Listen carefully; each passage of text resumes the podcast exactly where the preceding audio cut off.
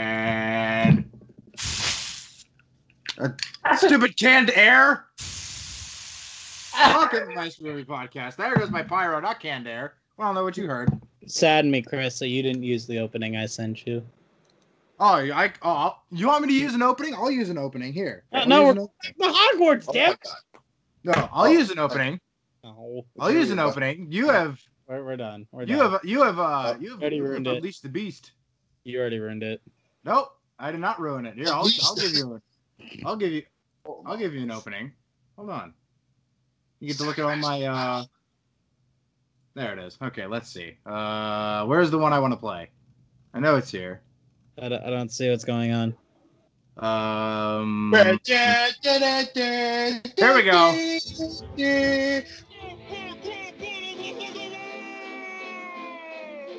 Can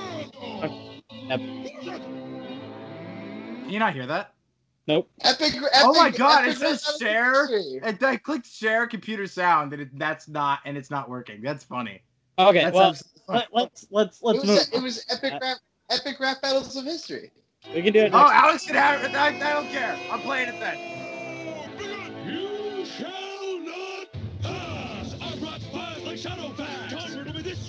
How's your little wand gonna beat my star? Leave mics in flames! Touch my candor! Touch my... The fuck is going on? Don't say anything, guys. Just let him hear it out. Right, right! Your ass is like green dots. Everyone makes a deposit. We all know you've more than a bogart in your closet. The prophet. Uh, Mention this day when I knocked your ass. oh, I've seen this Tell me one. you can hear this. Great, check your status. They call me headmaster. Yeah, man. Epic rap battles of history. I've like seen all of their stuff. All- all right, Chris, we're we're good. Nope, I'm not good. Oh, fuck you, Zach. I come watching the whole thing. no, oh no. That's fine. Give a fuss about your order of Phoenix. I'll tie a new knot to your beard with your wrinkly balls, for I am the one Rappa to rule them all. Your spells are a joke, not funny ones either. Mine's a Moria, ha, more like mind 'em and see ya. I'll expecto my patronum on your face, you little snitch. And when I finish, I'll apply like it's Quidditch. Whoa. You know, definitely one. setting setting a tone here, Chris. what are you talking about? You didn't. You said you didn't hear it. I I heard it. I didn't see it. Well, I shared, so it does. I guess. I saw it. Yeah, I saw it too, I Zach. You just, you just suck. He's on the- Zach's off his game. First, he said there was no extended edition of Harry Potter and the Chamber of Secrets. and I sent him that, and I And sent him that he photo watched. in the chat, and I it showed that I watched what's labeled as the extended version, and now now he heard but said he couldn't see it. But then Peter know announced that. Not only that, but he watched the extended and he didn't even realize it. Yeah, Wait, how long is the extended one? three two hours. hours, fifty-four minutes. Three. What? Yeah, No, say it Yeah. again. two hours and hours to fifty-four 54 minutes. Okay, how about one person says it? Two hours and fifty-four minutes. Okay, that's only like 15 minutes, right? 15 minutes, I Yeah. I felt it. Really? Felt it. Man, I get so immersed in those movies, I don't even. I can't even tell. I, I, I like uh, noticed it was three hours until like about halfway through when I saw the total length of the movie. I was like, oh, this is we're in for a long one. This is, That's this what is, she said. There's a certain point. this is a certain point where yeah, I'm like, where what where's my watch? What's going on here? Um, but there, I mean, it's gonna be interesting to hear Chris's perspective. I don't think it's a terribly bad movie, but it's- um, Oh, sh- oh Wow. shit! it is overly recording. overly long. Is probably overly long is probably the this. Yeah, he he restarted restarted without you. Uh, um, this was this is uh, overly long is probably the biggest issue with this one. Whew. I've been wanting to play that song for so long. So so let's let's talk about. okay, go into news. Go into news before we talk about WandaVision. I'm gonna put a hard timer on that part too. Oh, that's okay. Uh, Christopher Plummer died like two hours ago. Ah! Oh my god. Oh my god, are you okay? No, Wait, who did? Did you know him? Christopher Did- Christopher Plummer from Knives Out. Yeah. And um, oh wow, so many more. Um, mo- probably before that, when he was the most famous for was Sound of Music. I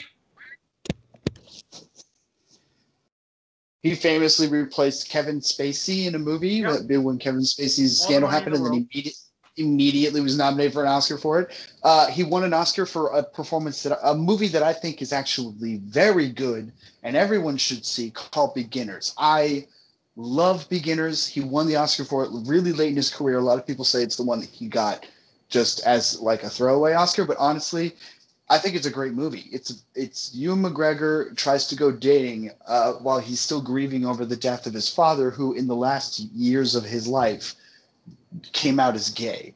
So not only was he dying of cancer, he was also trying to be an openly gay elderly gentleman.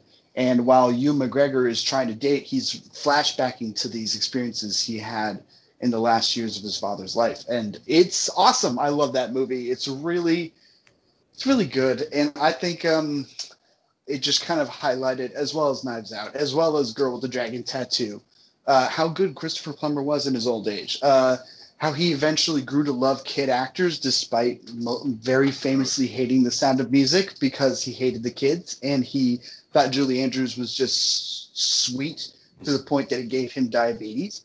But I just think that's a fancy way. I think that's a fancy way of saying she wouldn't fuck him. That, that's my guess. oh. Honestly, yeah, I think so. But um, that that was the '60s and the '50s. He was a young man. What are you gonna do? But um, what are you gonna do about it? what are you gonna do about it? Uh, I'm a big fan of beginners. That's probably the thing I'm gonna go to when I want to celebrate him. And then yeah, I've I've seen Knives Out only a couple times, and I think he's really good in that first part with um, Anna and I, I, Ana de Armas, and I think it's a good a good send off for him. Yeah. Yeah. Yeah. Ah, Yeah. Did we already talk about uh, what we watched? We passed that. I just want to make sure, like, where I'm I'm acclimated here. No, You not. got in about you you got in literally a minute or two after we started. Cool. That's what she said. Rest in peace. Rest in. Oh my God. Rest in peace, Mr. Plummer. Oh, you ruined it. Now he's gonna now he's gonna rest in hell, man. You know how that works. Oh. Now he's gonna eternally suffer, Chris. Yeah. Julie Chris, Forever, dude. Chris, are you sure you don't want to restart? My line, you son of a bitch. Hold on. You're lucky your name's not Peter. Oh, oh You oh, sure my oh. name's not Peter? Oh, Zach, you want to restart? No. Yay! I'll play this. I'll play this. To the end. I'll play this to the end. I'm playing this to the end. Yes. We're gonna get. This episode is not gonna air because of you, Zach. Oh my God, he left. He left. Back and left. Soldiers little one, gonna be my daddy fights in flames. Put Spike hand off. Touch mine to I know this song front to back. You fool, Pause you it, pause it, got I'm saying. You're not a real fighter. That gonna makes get you sued. Ah. Your ass is like green nuts. Everyone makes it deposit. We all know Yeah. you're more than bother. Your closet's a prophecy. That line always gets me. When I knocked your ass, Now, We gotta, I get. call me head we gotta, we gotta spoof it and critique it, guys, so that we won't get sued. So I would say, uh, um, epic back battles. You know, um, they, they have rhymes. They're really good. Fat hobbits. You think you're Actually, this entire episode is sponsored by Epic Rap Battle of History. Do not take me for some conjurer of cheap tricks. I don't give a fuck about your order meeting. Say no, no word. With your wrinkly balls, for I am the one rapper uh, to rule them all. Your spells are a joke, not funny ones either. Okay, I can play this 20 or 30 more times. I'll expect all my patrol Oh, on your man. you little snitch. And when I'm finished, I'm a fly like it's Quidditch. Whoa, whoa! Who's there? Through the star. You, you want to play this game, Chris? I will gladly make you. You left. Yes. You laughed. Yeah, Well, you- my you- sister had just walked into the room, so yeah. Oh, so you're just a jerk. Yeah, I am just. at a your jerk. sister. She walked in the room. You went. Wait, wait, you can't mute the call? Why'd you just get off? I don't know. Crazy. I wrote Um, I wrote well, about that. It goes like, hear here goes. I Listen. didn't. Listen. I didn't think about it. Okay, you do not want to get into a war of attrition with me. I will go as long as it, long as I need to. Will you, Chris? I will play that song for the next two fighting? hours on a loop. Mom, Okay, Dad, why are you fighting? Okay, Yeah, stop fighting, mom. Stop fighting, dad. you want to talk about talking- WandaVision? You better find someone else to do it with. Chr- Chris 'Cause is I'm not gonna talk. I am not gonna talk, talk to you about WandaVision if you're gonna keep that joke up like that. I will play that song It's my for joke. dude. four hours. It's And And Peter. plus, that's Peter's joke. Yeah, jerk. You steal my joke. It's my one. It's my one line that I can do throughout this entire this entire episode. I get to say it once, and you tainted it. Yeah, you 'cause this guy's that. this guy's life sucks. Nothing good is going for him. You this joke is the tainted it. only thing he's got. You tainted it with your taint. He's got the tiniest dick in the world. Nobody likes him. He smells like cabbage. He's got this one joke. Why are you fucking with him? Not even a dick. Not even. I cut off my pinky. I'm And I sewed my it on. the fuck? He used what he used one of my wooden ones I made from last episode. Ha ha. You know what? You know what? I don't want to talk about it anymore. Were you the one who feel- sent that four foot uh, carved penis to John Oliver? Yeah. Like a few Oh, years you know me. You know me. You, would. You totally- if you knew if you knew woodworking, you would do it. I do not know woodworking, and I would still like Never figure met out him. how to make a penis, man. Figure it out. I'll figure it out. I'll talk to uh, Corey. I'll talk to Corey, our old manager. Oh, oh, he's He's famous on YouTube right now, so Are you serious? yeah. let dude, me, let me, he's getting millions of views, man. He he, His- he makes me- woodworking tell you. videos. The algorithm hit him right, and now he's getting like millions of views. Chris, let me tell you his latest video that he just. Uh, so he uploaded it five months ago. I'm And sorry. I'm sorry. Hold on. What is his YouTube channel? I have to know. Ayad Co Design. It's not a ad. I think it's aid. Aid, sorry. Oh, it's Been a while, man. That's all right. Shut up. Piece of shit. Piece of Fuck shit. you. Uh, so his his DIY uh, bench video, his second video uh, from the top, has got 2.4 million views, and he got to Oh. a million in one day. Hold Yeah. on. Hold on. He just hit Hold the on. algorithm, man. It's crazy. Wait, what's this thing called? Zach, I swear to God, if you ask it one more time, I'm gonna tell you. I'm gonna tell you. If you ask it one more time. What, what was this thing called? A design Oh, stuff. okay. It's A- AID, and is it two words or one word? Zach, I swear to God, if you ask me that one more time, I will correct your spelling. So help me God. Two words or one word? It is A Y D space design space co. Oh. Zach, if you ask me one more time, I will happily repeat it, you piece of shit.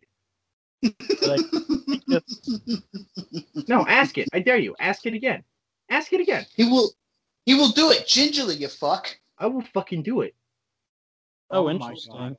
Yeah, that's what I thought. I'll fucking get Yeah. your mom a basket of cookies, you bitch. Yeah. Yeah. Fuck I'll give you fuck back out. Oh, Corey! Oh, my boy! Oh, oh, my Wow. God! Yeah, Oh, oh my god, he turned he turned primal. That's sweet. That's very sweet, Chris. I like that. It- yeah, it's fucking sh- yeah. The algorithm just worked for him, man. Totally worked in his favor. He deserves it. He makes amazing stuff. Oh, my God. My boy. What the hell just happened? I taught him well. What?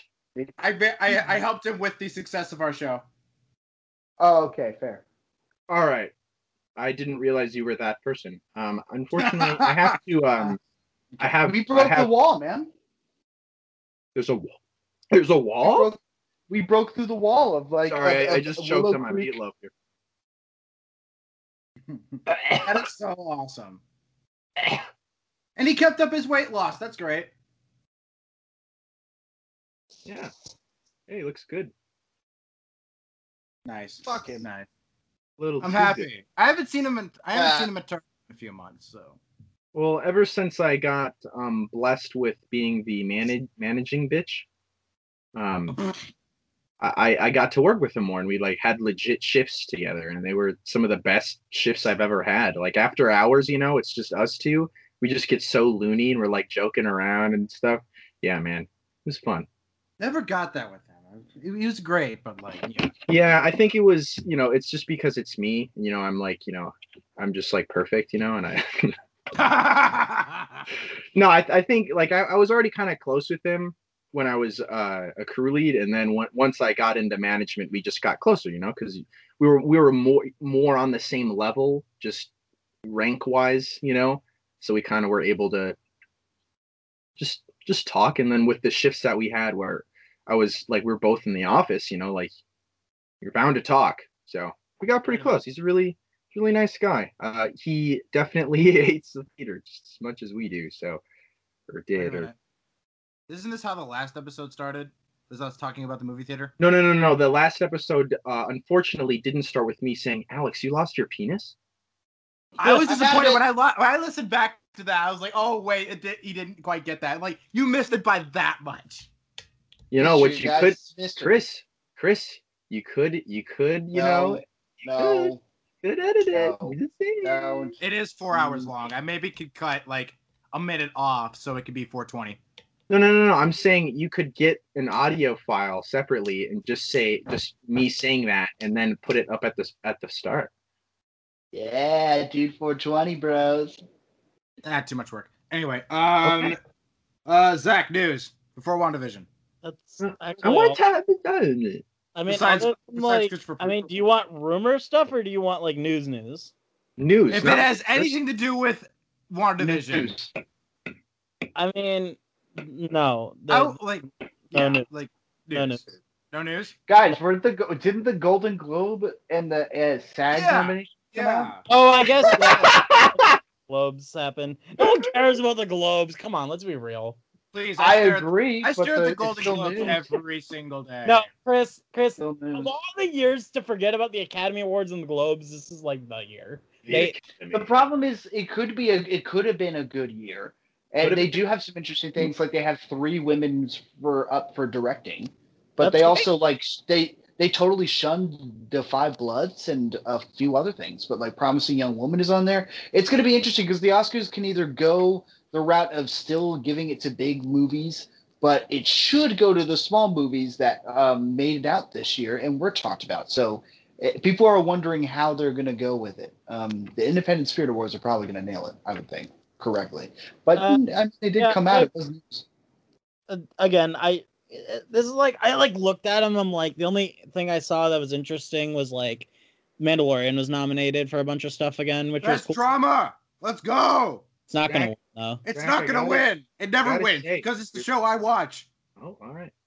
I am a curse What- what upon it- I lay eyes upon. Well, What Here's is the it up thing, against, Chris. Zach?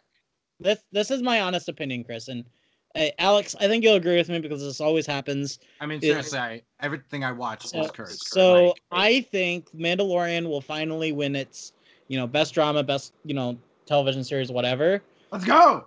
when it reaches its final season. Boo. Eh, probably not. Probably not. You I would it'll say or- I don't think Mandalorian is going to be a show that is amazing all the way through. I think at some point it's going to jump the shark. And I haven't even seen it. That's why I feel that way. If I watch it, maybe I'd feel differently. But I'm also wondering what is it up against? uh like Better Call Saul and the normal nonsense. Oh, come on. Better call Saul. Uh, no, I'm sorry, but I'm sorry. Well, no, Better Better Call Call Saul will win. amazing. Better, Better Call Saul's the show I think will win. Okay, all right, yeah. I don't think so, to be honest. Uh, it, again, what it the global Golden Globes have a history of giving it to the uh the up the new show that has come around that everyone loves. Like, uh, no, not the underdog. Like the new one of the Wrong. year. The whole point, the whole point of the Golden Globes is that they got they want actors to come there so they can party and drink there. So they give the awards to the people that they want to come there. And it's usually like, oh, there's a new show that's hot and cool. Let's give it to the first season of Glee. Let's give it to the first season of True Detective. Let's give it to the first season of this. And then like they'll stick around and get nominated a few times, but then like they're never really talked about again after a while. Like Okay. I Uh, love Marvelous Miss Maisel, but like, and does anybody talk about it in the same conversation they did in I- its first year? Uh, Alex, hold Yeah. on. Slight, cor- slight correction. Best t- nominations for best TV drama, uh, best drama television series. Um, along with The Mandalorian, it's The Crown, Lovecraft Country, Ozark, and Ratched.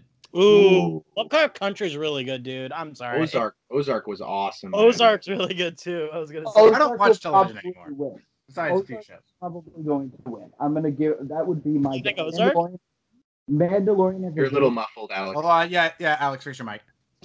Can you hear me? that dick out of your mouth, Alex. Yeah, you're good. You're good. Can you hear me? Okay, good. Thank you so big. Uh, um, What? I think it's I think it's gonna be the Ozarks because Yeah. people Yes. fucking love that show, and it's only got one more season left. I think it's a great show that I can only take in. I can only take in bits and pieces because it's literally too blue for me. It's like literally too color coded to be too blue for me. Uh, but that show is brilliant. Jason Bateman's a great director. Like there are so many. They've they've got so many acting and writing and directing nominations. It, it's probably that. Ratched and Lovecraft Country are the two new ones. It sounds like, but Ratched nobody liked. Nobody liked that. Um, and Lovecraft Country, as good as it is, probably won't. It'll uh, and The Crown has already won for best drama. I think that's been around too long to win again. It sounds like it's going to go to Ozarks because people genuinely love it and it's ending soon. Yeah. Yeah, Alex, I- I I, got an agree with idea for you. If it's too mm-hmm. blue for you, you could just get some sunglasses. Get out of here. Nah, man, that'll actually work. Fuck It- you it guys does. laughing at me. No, I'm no. not laughing. I just No, you laughed at you laughed at me. We love you, Alex. Yo, listen up. Here's the story about a blue show, and it's too blue. It's fucking blue, and it Oh, I thought you meant thematically. Oh. no, color. it's no, it's like legitimately the color. They color coded it the That's why I blue. said sunglasses, man. No, sunglasses don't do anything. It just makes it even more dark. I, I No, just want no. it to be other colors. Get get get polarized ones, so they're not like super dark, but they're just polarized. Yeah. That'll help. Trust me. Nah, man. Nah, I Alright. just want color. Just put color in the show. That'd be great. So so that I mean that's all I know. I mean movies I it's it's all like like you kind of said it's a lot more indie stuff that's actually made its way out this year. And other than that, I've, I'm like indifferent of it. I want Bor- I want Borat to win like everything, but I don't know. I don't think it will. But... I did love Borat. Borat was really good. I hear Promising Young Woman is phenomenal. Um, I hear Judas um, is really good.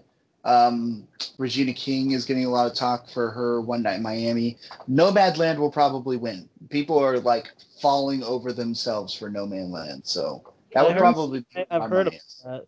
Isn't it, oh yeah, that's Chloe Zhao's new thing, right? With Frances McDormand, people like Yeah. just they just all over themselves when that movie came out. I- And Oh God. I know it was crazy. Yeah. Oh, No, so yeah, um, not, the nominations, uh, not not nothing real and crazy. It'll probably be up against uh, for drama. It'll probably end up being Nomadland or Mank. Yeah. I can see that. Most importantly, is there any news on that cannibal, potential cannibal guy? dun, Nope, dun, it's- dun. everyone's sweeping it under the rug. Are you kidding me? No one's I talking about it. They're all sick of it. Yeah, nobody wants to talk about that shit. Armie Hammer's about you. gonna. Army Army, Hammer, Armie Hammer's piece gonna, shit. gonna. He's gonna. He's gonna wait it out, and then it's yeah, it's gonna be his gerbil thing. Years later, he's gonna be like, God, guys, it's not even a thing, and we're gonna be like, maybe it was, man. It might have been. Might have been. Might Yeah.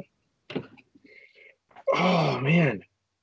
Marilyn well. Manson assaulted some people. Oh, he's no longer I guess, anymore. I guess he was What? dropped talent Cancel. agency.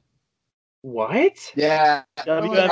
Um, uh, you- the okay, like I've only listened to like maybe one or two songs of Marilyn Manson.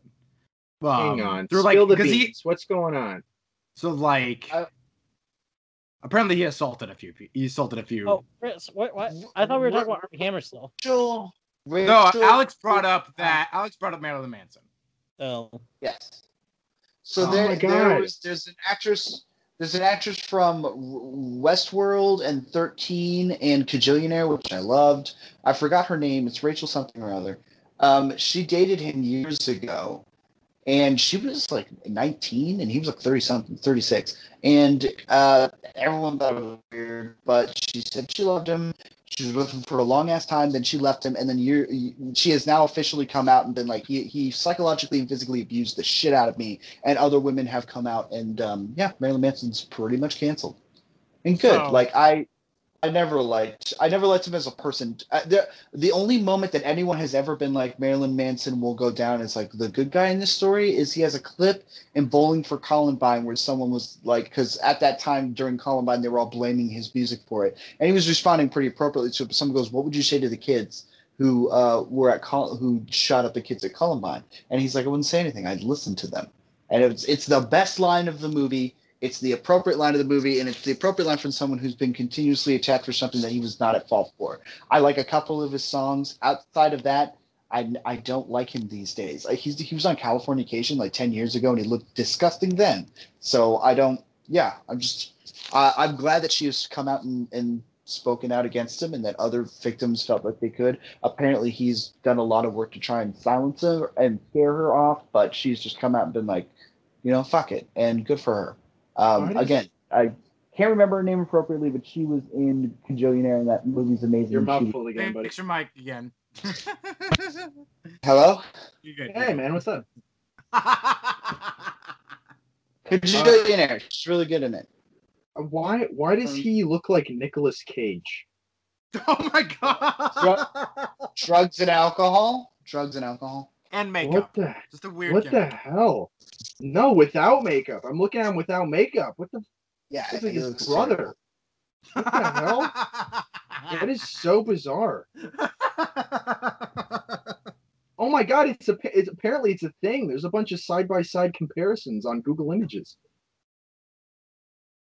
I eh. didn't even I didn't even Google him and Nicolas Cage. It's just side by side comparisons. so now we're gonna. So now we're gonna get a biopic where Nicolas Cage plays Marilyn Manson. Oh my god, no one's gonna no one's gonna do that. No one's gonna want to play Marilyn Manson. No one's gonna want Dude, Nick Cage will say yes to anything, dude. to the dress. Yes. Alex, your mic. Dude, you gotta do something about that. Alex.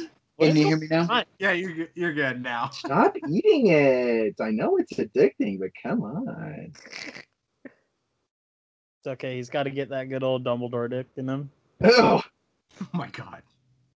Jude Law, maybe. Jude Law, maybe. No Richard Harris? Wow. No, he's no. Just wow. Also, I want dust in my face, just What about Mike in Gambon, man? face. You'll get him next week. Michael Gambon. Michael Yeah. Gambon, so I could just no, I, I'd sit there and he's already Dude, eating Michael a dick in a Gambon, movie, so I'll like do it. he's on like weed the entire time. He's like shooting. My. Yeah. Michael Yes, Michael literally Gambon. eat- he is literally eating a penis on film already, so I don't need to do that with him. I'm good. Oh. It's one of my Oh. favorite. Dude, Alex, what's going on? Your Dude, mic. microphone, dude. Like you sound like you're talking through a pillow. Hello, You're you good. hear me? You're good now. I, I I didn't even touch it that time. I don't know what the fuck is going on. Did you did you uh, I don't get that new phone set up? Uh, I know it's not the new phone; it's headphones. Oh. Uh, Well, you got you got the new uh I guess it's a mic. It doesn't it's not a headset. Yeah. Maybe Yeah, next time I'm We'll deal my- with it. They keep falling on mute. Anyway, anyway we'll, we'll deal with it. Um. Okay, so uh, okay, the uh, Armie Hammer checkup thing reminded me. Um, Surfer's still not on streaming. ah, I'm really sorry guys. That must that must be hard. It's so hard, man. That's It's what so she said. good. and the guy's Sorry, that's- it. Sorry, I, I, I made you walk right into that one. I, I'm sorry. I just let him go, man. Yeah. Anyway, um, Well, Chris, you, you ready to talk about this? any more news? Nope. Well, I thought we were gonna talk about what we watched. Yeah, let's talk about what we watched. Yeah, man. Okay. Um, Uh, who wants to go first? I, I guess I can. Yes, Hermione.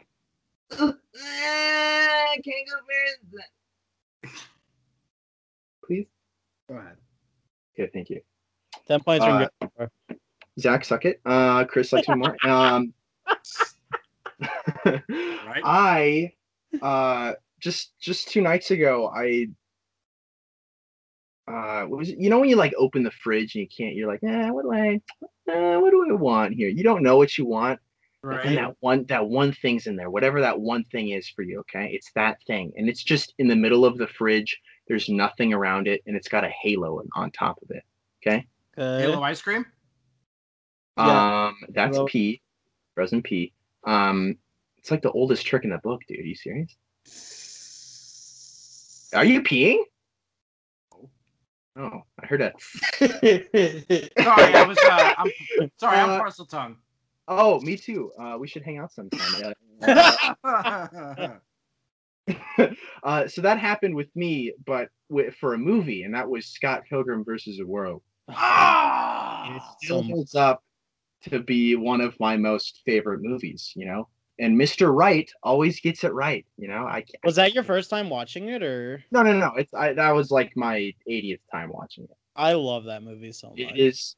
It's just the So- the way the way it's directed, of course, but I think it's also the story because it has like this awkwardness to it. I don't know, and it, it- I know it's not realistic for people to like you know punch other people and for them to turn into Canadian currency.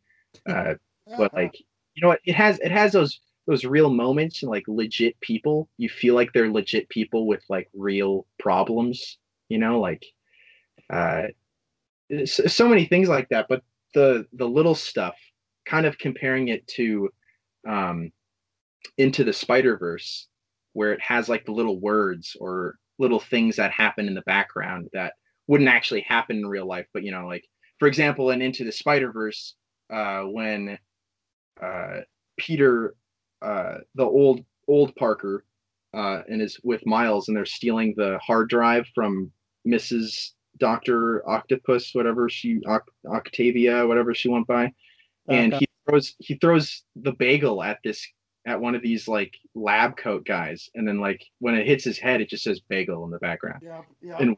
Just just those little things that happen in Scott Pilgrim versus versus the world. Just little things like that where that's just that's right up my alley and it always has been. Just those just those little things that you gotta watch the movie like a a good amount of times for you to see that. You know, you don't notice that those little things the first time. yeah. Uh, just all all, all around, always impressed with it. I've I've I always think even more highly of it every time I see it. Ah, it's just such a good movie. Makes me laugh. The songs in there are amazing. And even some of those Yeah. songs aren't real songs. Like they were made for the movie. Second favorite band ever wrote that soundtrack. Oh, So Yes. from Social Scene, baby. that that movie also just has like an amazing cast too. Like from like, Brie Larson to Chris Evans to Michael Cera to Wait. Aubrey Plaza. I mean, just it, it Guys. goes. To, to hear more, listen to our episode where we showed Chris Yeah. uh, the movie for the first time. Oh no way! I'll shut up. I'm so sorry. no, guys, bread makes you fat. Bread makes you fat. Red does make you fat. Bread makes you fat. Oh, you know the, you know the band that got. Demon hipster chicks. God, You- shut okay. up. Oh, it was it was that scene actually. So no, don't shut up. Tell me shut up. I, what? Uh, What? Bread makes you fat. What? Red what? makes you what? fat. What? What? What? Sorry, it was a lighthouse joke. Uh, that same scene Dude, I where just need to go beat the shit out of a fucking seagull, man. I'm sorry. oh you farts, you goddamn farts. anyway, anyway, anyway, there's a band that's right before uh the Sex Bob-Ombs, and they have like the really short song. You know, it's like two dudes and the girl drummer. yeah. Um, no get- sex. Yeah. Hmm. I thought it. I thought they say so sad.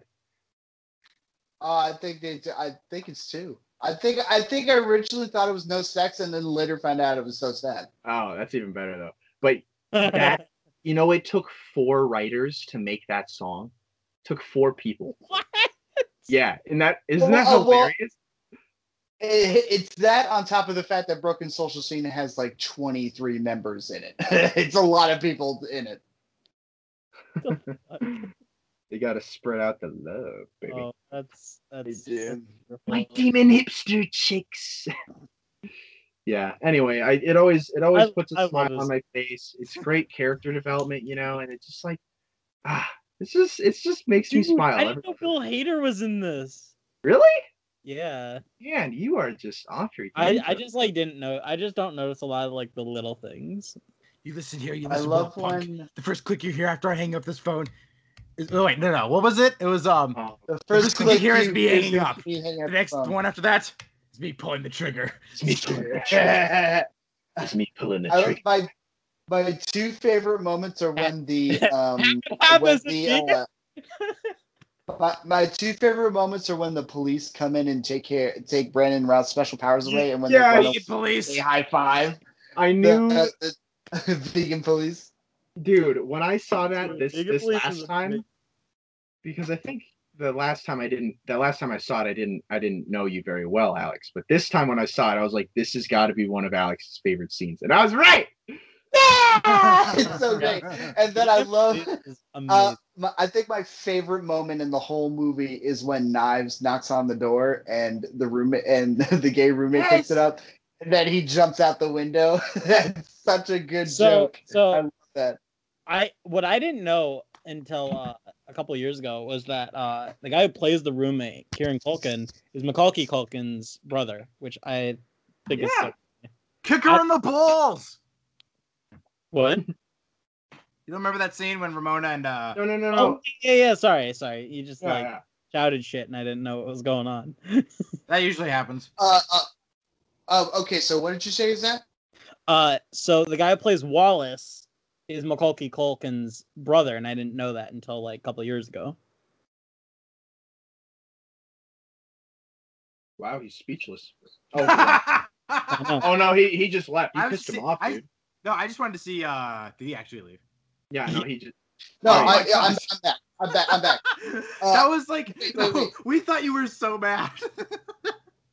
No, no, no, no, no. I actually wanted to ask Zach what he said again. I said that the guy who plays Wallace, the roommate, I didn't know Mhm. until a couple of years ago was Macaulay Culkin's brother. Collie. Macaulay Culkin. Macaulay. Macaulay Uh, so not only is he Macaulay Culkin's brother, he is in Signs. He's also amazing in Succession. Everyone needs to watch. If you loved Arrested Holy Development, shit. watch Succession. Oh my God, he's he is in signs. He just Yeah, blew my so- mind. Okay. Yeah. Holy crap! He's, That's al- he's also in Scream Four. Yeah. There's also another Kieran out there. Uh, uh, there's another Culkin out there, Culkin brother. Yeah, the Culkin brothers are still. They are the they are the underrated Elizabeth Olsen of their time. But there's he is amazing on Succession. He's Oh so God. good. Wait, what was he in Sign? He's also my. he, was, the, son. brother, dude. He was, he He was was the the son. main. Um, he was like one of the main characters. Yeah. Uh, and then uh, he he is again my favorite. He is my favorite character in Scott Pilgrim, and my favorite performance. He is pretty good. Like ah, all the characters are so good. Like Dude, ah. Ugh. it's just such a honestly talking about it more makes me want to watch it again. Like seriously, I might just watch it again tonight.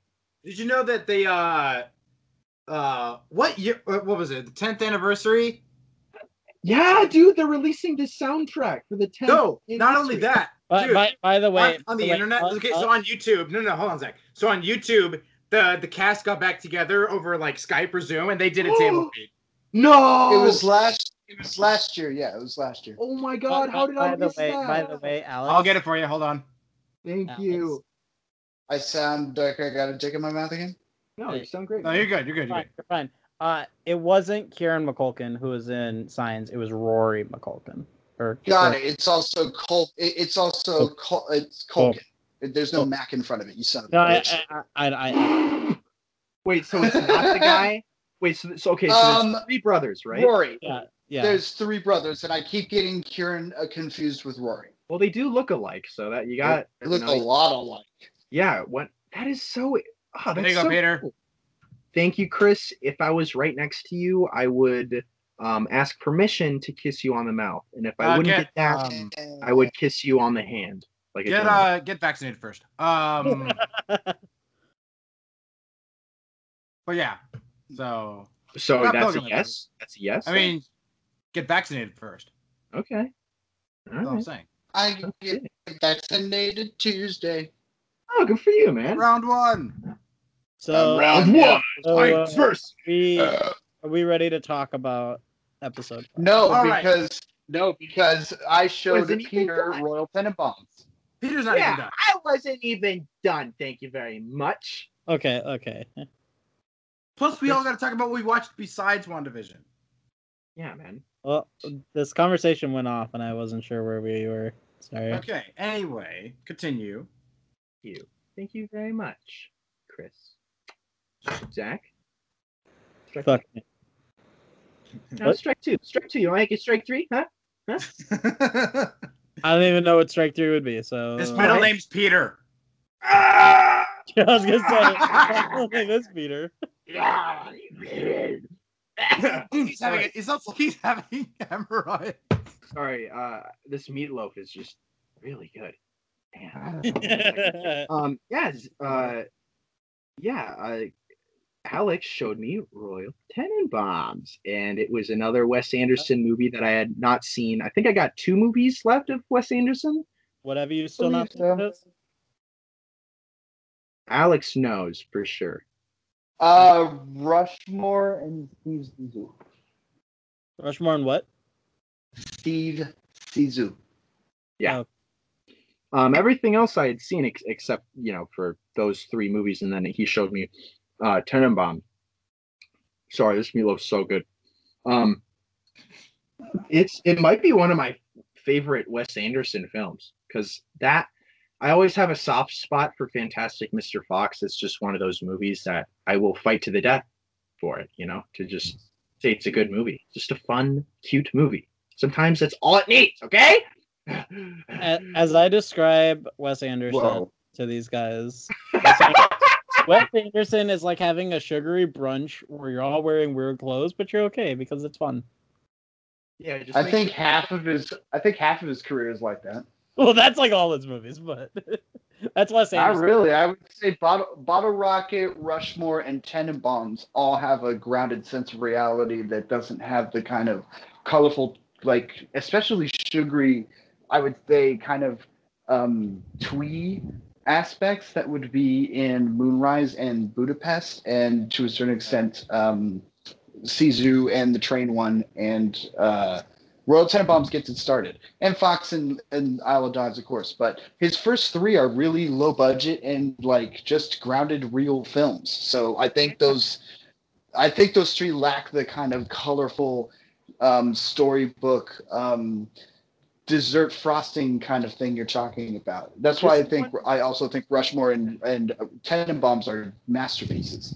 if you want to compare it to like a muffin, right? So like this movie is like a muffin, and then Fantastic mm-hmm. Mr. Fox, Moonrise, those are all cupcakes.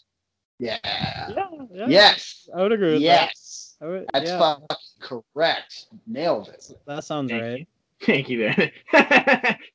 They're Uh, both baked goods. They're both baked goods, but Yeah. there's an entirely different vibe about them. I would say that yeah, Bottle Rocket is a very summer film, but it's also kind of deserty. Whereas Rushmore and Tenenbaums are fall films. They have these brown kind of earth tone colors to them that yeah, uh, I, would are, are, you don't see in his later films.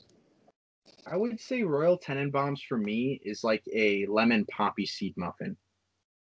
Hmm. I like it. Okay, I can get behind that. Have you have either one of you guys seen it? I've seen Royal Tenenbaums. but I've only of Wes Anderson. I've only seen what um the My- animated ones. my my experience with Wes Anderson is much more limited. Like I've seen Grand Budapest, Isle of Dogs, Moonrise Kingdom, and Royal Tenenbaums. I actually have never seen. Isle of Dogs. That's what it's called. Yeah. You've actually seen a good chunk, Zach. Though. Yeah, no, I know I have. I just like I I need to sit down. I actually should watch Fantastic Mr. Fox. It's on Disney Plus now, uh, as is the rest of his entire catalog. Thank. Wait, really? It's he's Disney now? Yeah, well, Fox No, is just Disney and Fox Fantastic like, owns Fox. all his movies. So yeah. Oh. You know what would be an interest I don't know if you guys have I Plus, guess you guys not like- haven't it's done not it, like a, but- it's not like a lot of his movies are like super gratuitous or anything, and they're like fun movies you could sit down and watch with the family without much issue. Yeah, I was gonna. know. There is a scene where Gwyneth Paltrow makes out with a naked woman in Tenenbaums. Wow. Uh, it's pre- and there's a lot. Of, Tenenbaums lot of isn't on it, but like, but like a lot of his new stuff is like Fantastic Mr. Fox, Grand Budapest, Isle of Dogs, and um, May Life Aquatic. But that's it. May I make a suggestion? Yes. Maybe at some point we could do uh, all of Wes Anderson films like we're kind of doing with Harry Potter. You know, we could watch them in chronological order, date Okay. they're released. Does that include the new one that's coming out this year? Hang, hang on, everyone just talked at once. What Okay. what'd you say? Does that include the new one that's coming out this year, uh, French Dispatch? Well, yeah, I mean all, all his films, right? I mean that would be included. Okay. Well, first of all, that's not what we do here, you son of a bitch. Thanks, your mic. Get your dick out. I heard Yeah. what you said, but your microphone's still. I can't help it. I'm trying to figure these out. I'm sorry. Um, fuck you. I'm sorry. The joke's gone now. um, I really need COVID. I really need COVID to end so I can invite you guys over, so we can do this live. I would.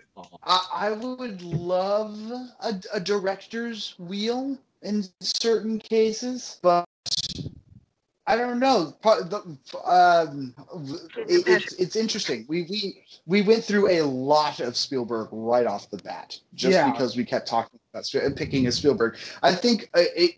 I could see it because we we're doing that with Miyazaki. We're certainly doing that with Miyazaki. We're, we're every time we do a Miyazaki film, we try and replace it with another one on one of these wheels.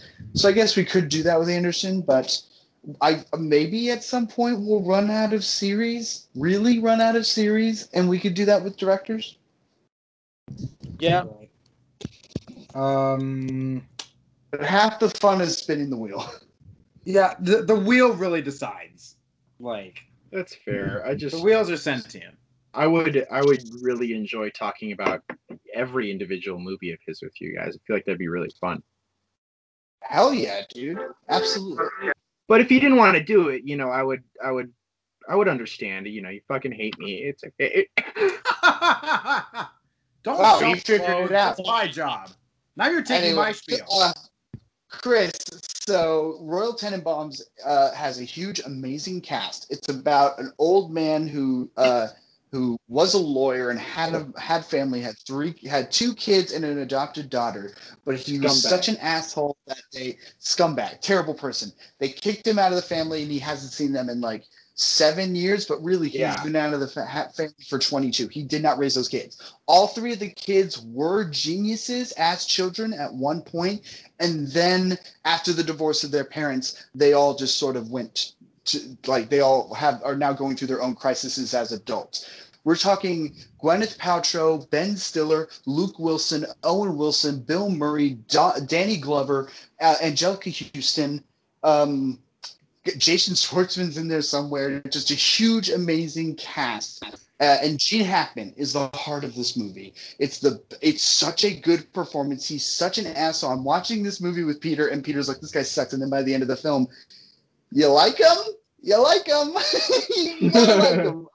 Uh, uh, what's the line in the movie? Uh, I would, ha- I, I, all my life I've been called an asshole. I would hate it if you couldn't forgive me. And he's like, I don't think you're an asshole. I just think you're kind of a son of a bitch. And I was like, Yeah, dude. I love this movie. I, Uh, I, dude, I'm looking at the cast for his new movie, the one that's coming out this yeah, July. it's ridiculous. It's Of course it's- ridiculous. Oh, Like, Dude, Benicio del Toro, Adrien Brody, Tilda Swinton, Frances McDormand, Timothée Chalamet, like Owen Wilson, Liev Schreiber, Ed Norton, Willem Okay, now Owen Wilson is a shock. Okay. Oh sorry. my god, uh, Christoph this- Waltz, I have a uh, Bill Murray, uh, oh my god, just this His- cast. His casts are always star-studded. Like they're like Well, yeah, people it's love working with him. Dude. Like, Is, People is love working with him. yeah, Is this the one that's the play or is this the movie? no, uh, uh, it's the It's comedy drama that it's it's uh the French Dispatch and Liberty of the Liberty Kansas Evening Sun. So is it a musical or is Uh, It- it? I believe It is I a believe comedy it is- drama. Okay, so I could be wrong, but what I do know the plot, what I do from what I understand about the plot is that it's just different stories that will eventually connect with each other, like a Robert Altman film about about publishing and journalism and writing in Oh, general. okay. So, So it's all these, it, like the French Dispatch is a newspaper, and I'm assuming it's about all the different people who contribute to it or are part of the stories involved with it. okay, so so it's a it is a movie. I I thought Alex at one point you were saying that it was a play or something like a live. No, no, I, no, mu- like a musical. I, I, bel- I thought I heard that it was a, a It, it was originally going to be a musical, and then they changed it. There you go. Oh, okay. They just realized that no one could sing. Yeah, probably. Mm, I would honestly, I kid. I I would love to see a Wes Anderson musical, considering how well choreographed all of his shit is. It'd be amazing. It'd Yeah. be like a Buzz Lightyear movie. It'd be insane.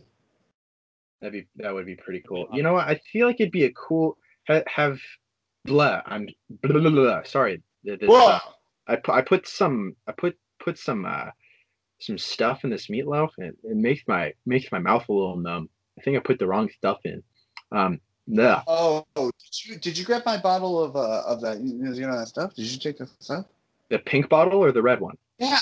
No, no, the the the, the one that's purple. That's a combination of both. yeah.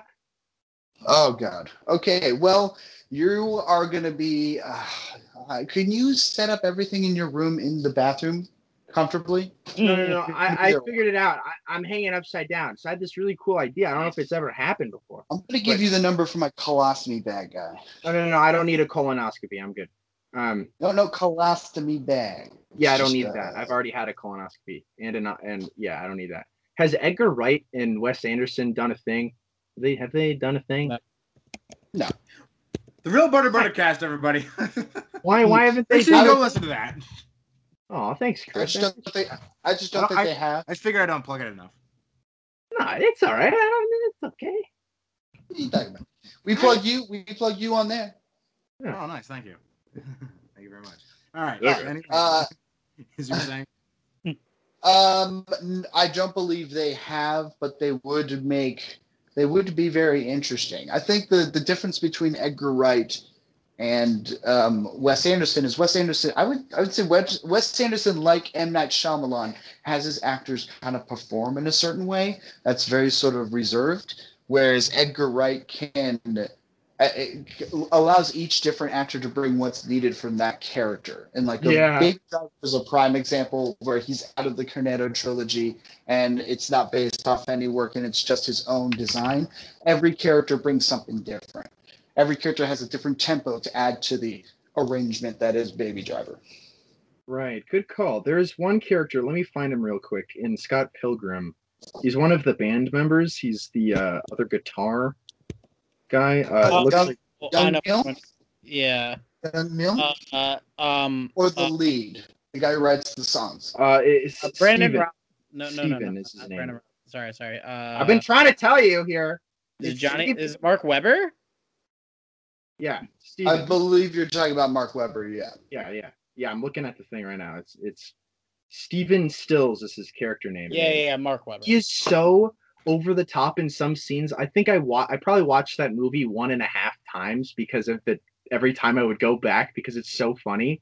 Because his character is like a nervous wreck. Every time something happens, he's like flipping the fuck out. And it's so Yeah. funny. And it'll be like literally a second on screen, the camera will pan to something else, but he's like flipping the fuck out, and everyone else is so wow. calm. It is so funny. So you've got a good point, Alex, about the the character the characters for Edgar Wright can be can be you know um, exaggerated in some sense, and Wes Anderson's characters can be reserved or a little you know a little more straight faced kind of thing, you know, a little more secluded in that sense. But I yeah, they all kind of think it'd be really Yeah, everyone's playing at the same tempo. Yeah. I- it'd be so interesting Uh, if they could do something together. The I amount of be- detail yeah. in that in that movie, the amount of detail would be insane. it would be interesting to see Wes Anderson bring the cast and um, the soundtrack as well as the the framing, and then have Edgar Wright come in and fill the frame and do amazing stuff with that cast, and like also like also curate the soundtrack, and it would be like half rock, half Paul Simon, early seventies. so I would be I would be totally for it. I'd be totally for it. It'll They're two very specific visualists. They just they know how to fit a frame with everything. Yeah. Jam packed. jam packed. So I I did that movie, and then I did Scott Pilgrim, and then I've also been uh getting into the series Disenchantment on Netflix. Uh, how do you like that? Sorry, what'd you say? How have you been liking that? I am on. Oh, I'm. I just got on season two the other the other night. Uh, before I Oh. passed out, I, I managed to pause it so I didn't How miss have you it. how have you been enjoying it overall? I, I've I've finished the whole series so far, so Oh, good for you. Uh, I I think I don't know. I haven't I haven't seen the other kind of the other cartoons of, of those creators like uh, uh, uh, Futurama and The Simpsons. You've never Yeah. seen The Simpsons? well I haven't seen The Simpsons religiously, you know, to the Okay. point where I'd I'd be comfortable like you know, really talking about it. I don't wanna Okay, I don't want to talk about it. Okay. Um, that's okay. Disen- disenchantment though i it's it has got a mix between a lot of my friends sense of humor and of course including mine but there'll be certain moments where i'll be like alex could have written that exact thing. Like he could have just Mm. done that whole thing. I can totally see it. And then i'll i'll hear and see things that i'm like that is something i would do or i you know s- another friend would do. It it just Yeah. just those those little things. It's that I I feel like uh, has been a hallmark of Matt Grant uh, Groening, Groening. I don't, I don't know, whatever the the creator's name is. Um, Groaning. Groening. Uh, that's been a hallmark of Groening's uh, stuff the last few years. Like, if, especially if you watched a lot of Futurama. Futurama is the one you should watch. Futurama is really, really good. Um, it it covers a wide range. I I think The Simpsons have have lost their touch in recent years, especially as Also, uh, groaning groaning doesn't write on Simpsons. yeah, yeah, yeah. Especially since Yeah, Groening yeah. stepped away from it. Um, so Futurama was last like thing he wrote from beginning to end.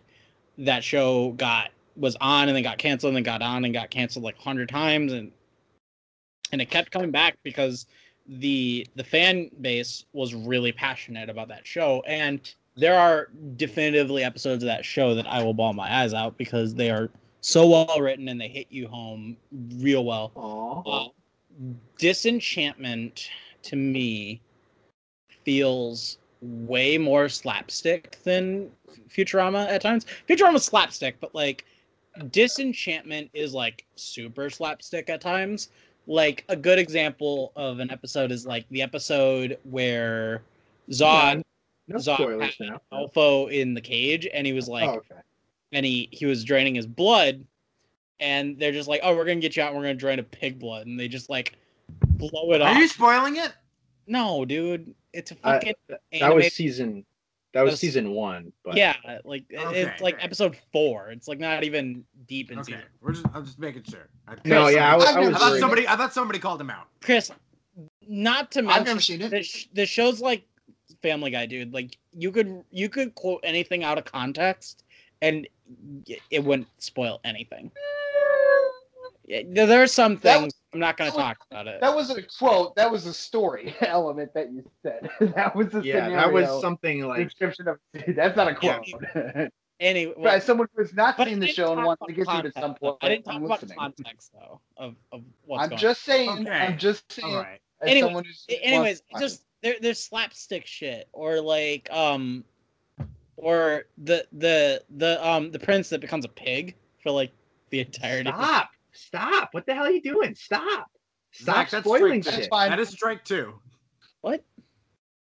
That's And strike look, well, look. Okay, so uh, Zach and I have talked about this before. Some of the stuff I do know. My roommate liked this show, um, and I have not watched any of it, but I do want to get to it. I have heard the same thing from most people. Which here's the thing: Disenchantment had a hard, hard act to follow with Yes. Futurama. Um, Futurama had a hard act to follow with The Simpsons. For them to do it twice in a row was kind of it was lofty in everyone's minds. Everyone has felt that this show is not necessarily horrible. No. It doesn't. It's not as good as Futurama, which I think is a little unfair, but also not necessarily because show's not as when you write on when they were when, when you were on future when they if you were a writer on Futurama for as long as they did, they genuinely got good at writing good stories, not just a, a routine uh, uh, structure and um, narrative that comes up over and over again. Like they, uh, there are episodes that feel like in, entire movies in and of themselves. So people are responding to Disenchantment with that sort of um, where's that element to it? It's not. I'm sorry. Go ahead, Zach. That meant I just said that mentality. Yeah, uh, I same thing you were. I would say if you if you like Disenchantment and you do like fantasy stuff, Peter, Yeah. if you do like Disenchantment and you like don't end up loving it, I wouldn't be surprised if you started Futurama and ended up loving it. I I started it from day one. I was there to the end. Uh, Futurama is fucking amazing. It's fucking amazing. It's, Yeah, I've seen- It's I've so seen good. Go- Continue. I interrupted you. Well, no, that's not. It's hard to say, like, because my sister, as as I've said before, she loves time travel stuff and she loves science fiction, and she's seen a couple episodes too, and she's like, "Ah, it was my bag." And I we were, I was with her one night, and I was like, "Jenny, just let me show you three episodes, three episodes, and if this doesn't get you to keep going, then you won't." So I showed her the pilot. I showed her a funny time travel episode, and then I showed her one of the emotional ones that genuinely does get you by the end. And she decided to keep going and that's the that's the winner there. Because the great thing about futurama is the story of what happens as it keeps going. Like the first two seasons are normal network television. By season three it's some of the best network animated comedy television ever there's an episode where they fight an, an alien planet with, with nothing but balls even when i the amount of ball jokes in that episode are ridiculous i, I laugh out loud at least five Wasn't times that- every time i watch it Wasn't that- the Star uh, Starship Troopers episode? No, I'm talking about when they legit fight an alien race of nothing Yeah, but balls. episode was It's- Starship Troopers, wasn't it? oh, you're okay. Gotcha. Yes, fine. Yeah, that was based off Starship Troopers. Um, uh, That they do a lot of stuff like that too. They have a whole Titanic episode. A lot of shows were doing Titanic episodes Star Wars Titanic stuff, out. there, isn't there? It's it's a sci-fi show, so they do a lot of sci-fi references. Um, it- it's a lot of Star Trek is in there. Um, way more Trek than Wars, but um, they do an episode that's pretty much the thing. They do. They have episodes of their own that are so original and aren't really. They have. There's a point in the show where they had to stop making episodes and they could only make direct-to-DVD shows. So they basically would make season arcs in three episodes and as movies. There's one that involves a, a certain character that comes in and just it, it's one of the best stories and it came out years after they had been canceled off network television and then canceled off cable television and they're still Yeah. pulling out great storytelling. Um, so yes futurama is a solid show that certainly even by its final episode is pulling out great storytelling. But a lot of people love its final episode. So when this came out I, I think people have been they've been judging it on that level. And i don't know if that's necessarily fair or, or not because i haven't seen it but if you like this there's a chance you may love this other thing Oh no, for sure. I I Yeah. appreciate you guys recommending that. I have seen a few episodes of Futurama, but they weren't in you know real chronological order, so it's hard to judge. But just the pacing of it and the, and the jokes, of course, I, I'd love it. I picked just Disenchantment because my girlfriend was watching it when she was over, and I was like, "That looks really funny. What is that?" Because you know it looked familiar. It looks like The Simpsons and it looks like Futurama. And so she was she showed it to me, and you know she showed me the first episode, and then I I got pretty hooked. But I I decided to keep watching it because of the simplicity and because of the the funny slapstick jokes and because that I I didn't have to make a ginormous commitment to this thing. Yeah. And sometimes sometimes that's a good Yeah. thing. It's a good thing to have something not insanely fantastic and over the top and elaborate and almost overwhelming at some points. And it, it's a double-edged sword for both of them. You know, I'm I not was gonna saying say, Futurama's a uh, bad thing, but I think it, it's it, it's a good thing to Yeah. have those simple shows, and I think people are a little too hard when it comes to fucking cartoons. And I love cartoons, but people, it they're animated sh- shows, okay? Like not eh, i don't okay. nah, i i disagree I- It's I think okay you- to not have something thi- insanely fantastic. I just wanted to watch it because I thought it was funny and I genuinely like the jokes and I like the characters and I think some of the voice actors are really fun too. I Here's the thing. I, I do agree with you, and I do think that that the thing about Futurama is I think it balances it pretty well be- because it was a network show at the beginning, and there are episodes that aren't about a narrative, and it isn't an overarching narrative of a show. It just is really good world building. Um, the problem with enchant disenchantment is if there is any narrative in it at all, if there's literally a season arc to it, you kind of do have to judge it for its storytelling and not just its episode per episode stuff. So if it actually does have a legit narrative in it, different story. That's why South Park, very interestingly, with like its 18th season, decided we're not making episodes anymore. We're making season arcs, and since then they've continued that, and they've they've created season-long storytelling arcs with narratives to it because it's just a different form of storytelling cool. that they want to do. But uh, I do agree with what you're saying. I just think when it comes to this show, it's it's just what the uh, the previous people and all the writers made. It's not necessarily that they're holding it on the regards of all animated shows, which personally I think they should. I think we live in an age where people are doing that. And to have that mindset to be like, eh, it's animated, it's just supposed to be jokes. I mean, yeah, there's American Dad and Family Guy and Simpsons, sure, but like, we don't live in that world anymore. Those shows are getting judged for what they are. Like Tuca and Bertie is insane, dude. I again, BoJack Horseman, man, like you've seen it. Like that's if that's too serious of an animated show for you, I think we're going to be just getting further and further into that world.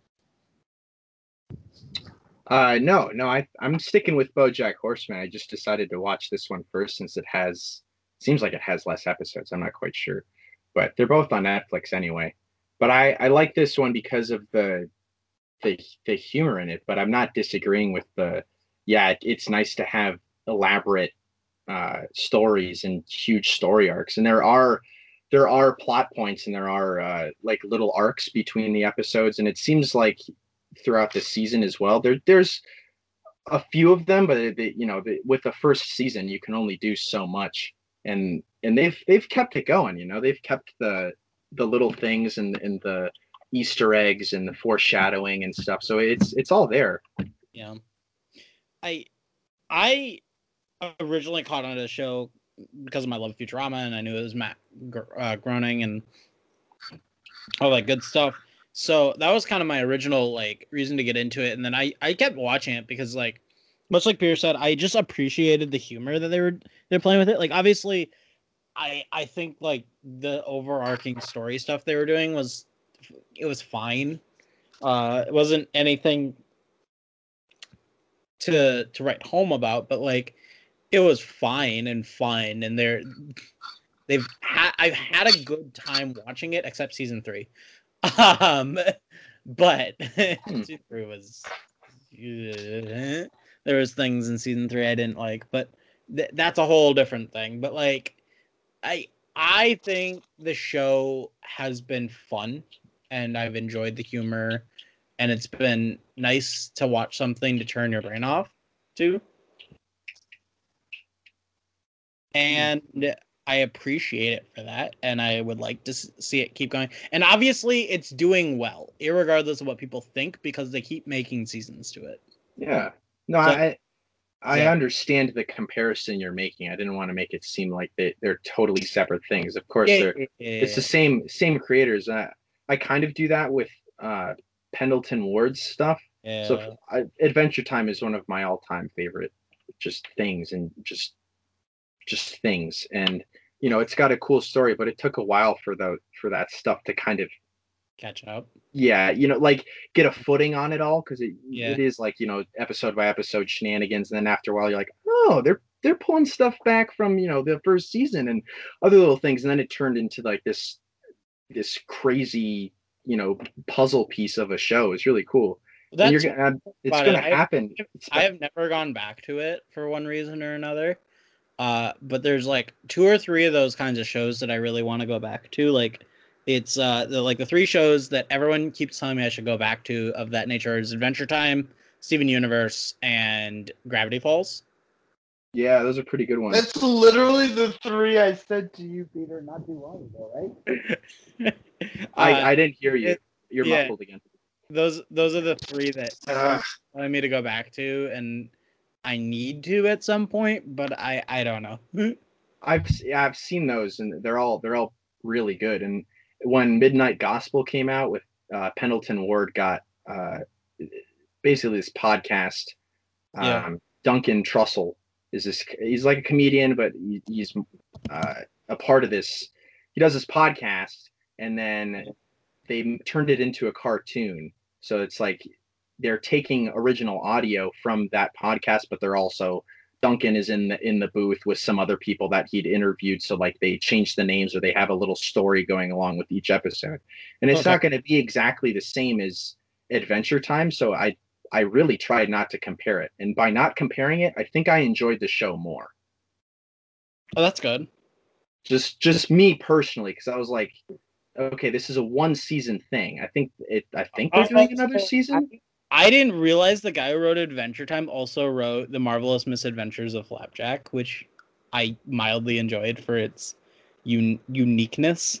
Yeah. Yeah. The and I'm emphasize its uniqueness, I don't know how much of it I really loved, but it I haven't seen that in a very long time. But as a unique, and I love yeah, it. it was, it was it was pretty weird and, and funny. But I remember kind of not aging out, but losing interest when I was a wee lad when I was watching it. So maybe Yeah. that's. Uh, But for me personally, it comes to those things of, and inevitably when I watch all of Futurama, I'm gonna compare it to Disenchantment and other things, of course. But I try and turn that side of my brain off just so I can get through it get through the whole thing and then if i want to compare it to something else if the if there's echoes of adventure time and midnight gospel i'd probably be like oh okay you're just taking shit from adventure time but they really didn't. It was quite original and the animation was slightly like adventure time but a little different as well.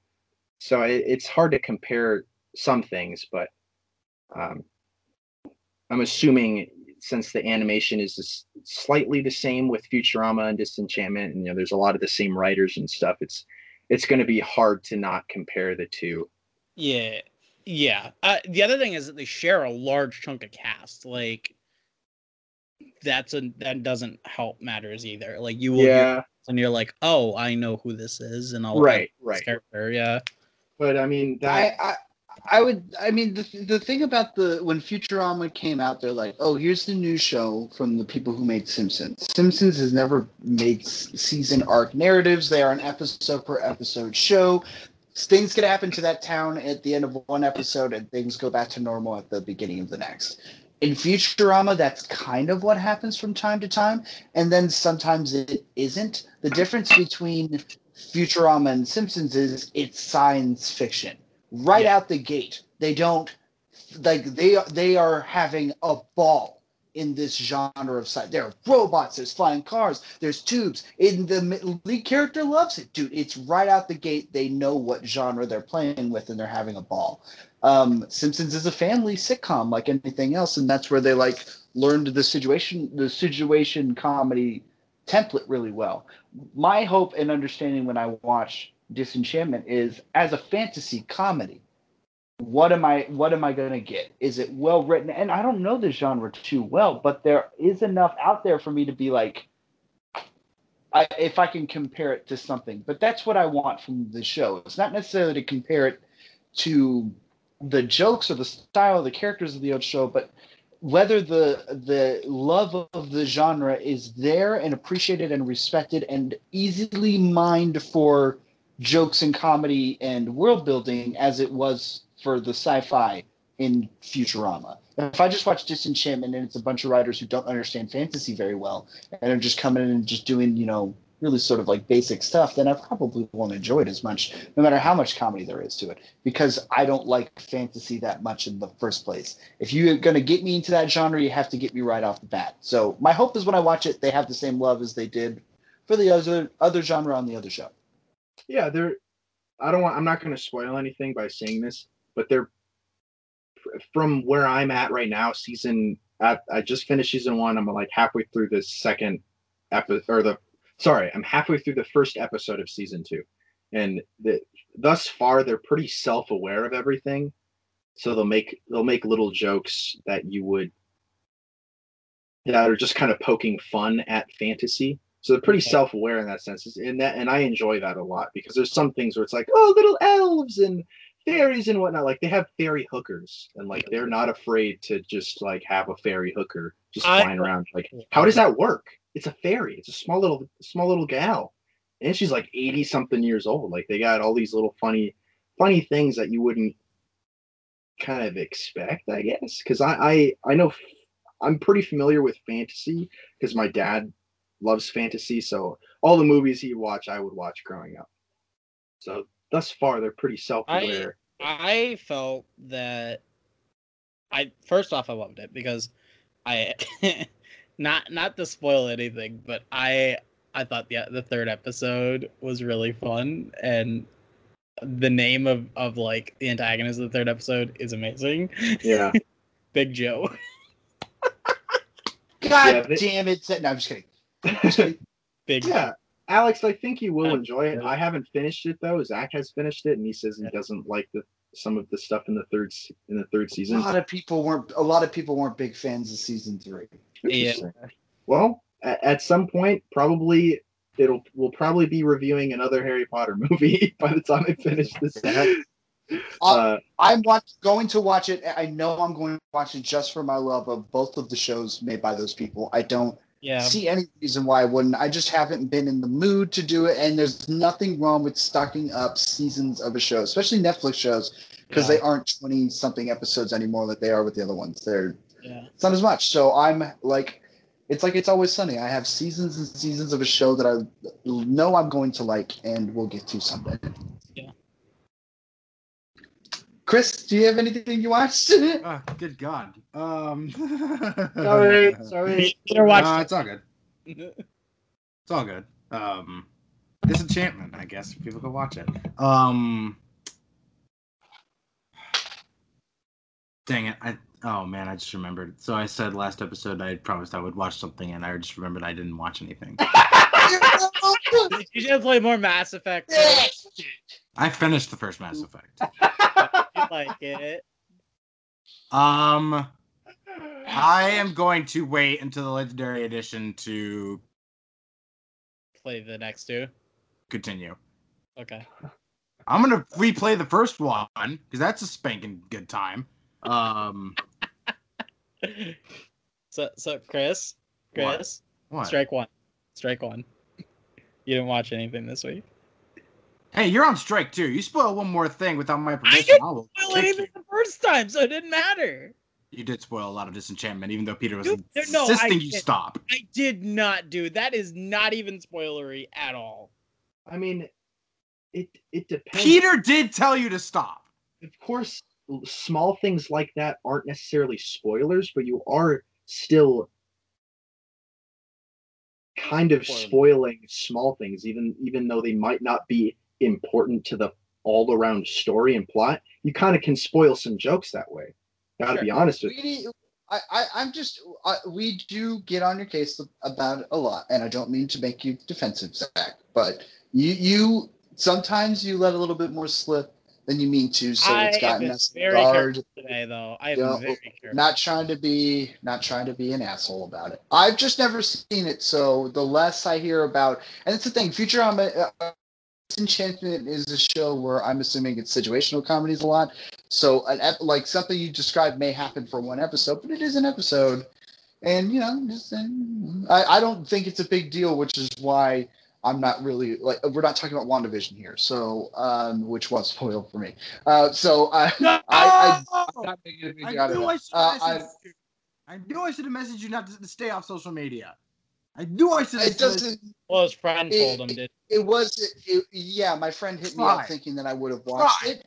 Um, and he was very, and he was very anxious about it. I have, you know, it's not. It, I was he actually doesn't do it often. I was being excited. good, dude. I just told you. Zach was being good. Chris was being good. I knew. I, I completely forgot that the episode came out, but I also had such a busy night last night trying to watch this movie and do other things that um, I just completely forgot, and I needed to get sleep. I worked 12 hours today, so I, I, I, and this is how fucking discombobulated I am. I was like, guys, let's do this tomorrow, thinking yesterday that today was Saturday, and which would have made tomorrow so much easier if we did it then. And I was would've like, no, I can't now. But Of course, you guys could have probably moved it, but I wanted to stick with it. And it, it, I, I need to get things done tomorrow, and Super Bowl is Sunday, so we can't do it Sunday night. So I, I, I, yeah. So I, am glad I figured it out, but like that does discombobulated my head. I know uh, you are confusing me, and that's hard to do.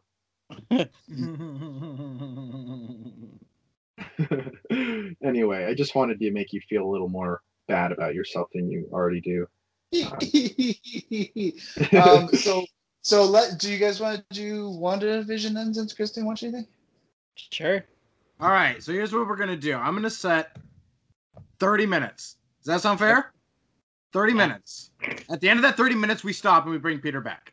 Well, we we sh- I agree to that, but let's make sure we're wrapping up. If we're like in the middle of saying something, we can finish what we're saying and then end it. Right? Is that fair? Just keep.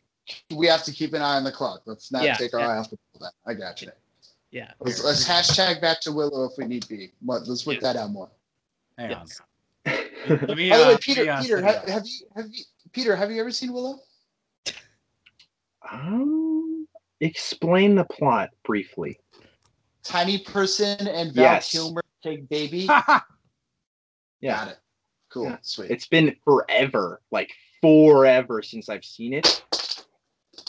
that was maybe a- one of our okay, first sorry. episodes. A little less, a little less than forever, but a very long Oh, time. That, that was one of our first episodes where we involved wheel spinning ever.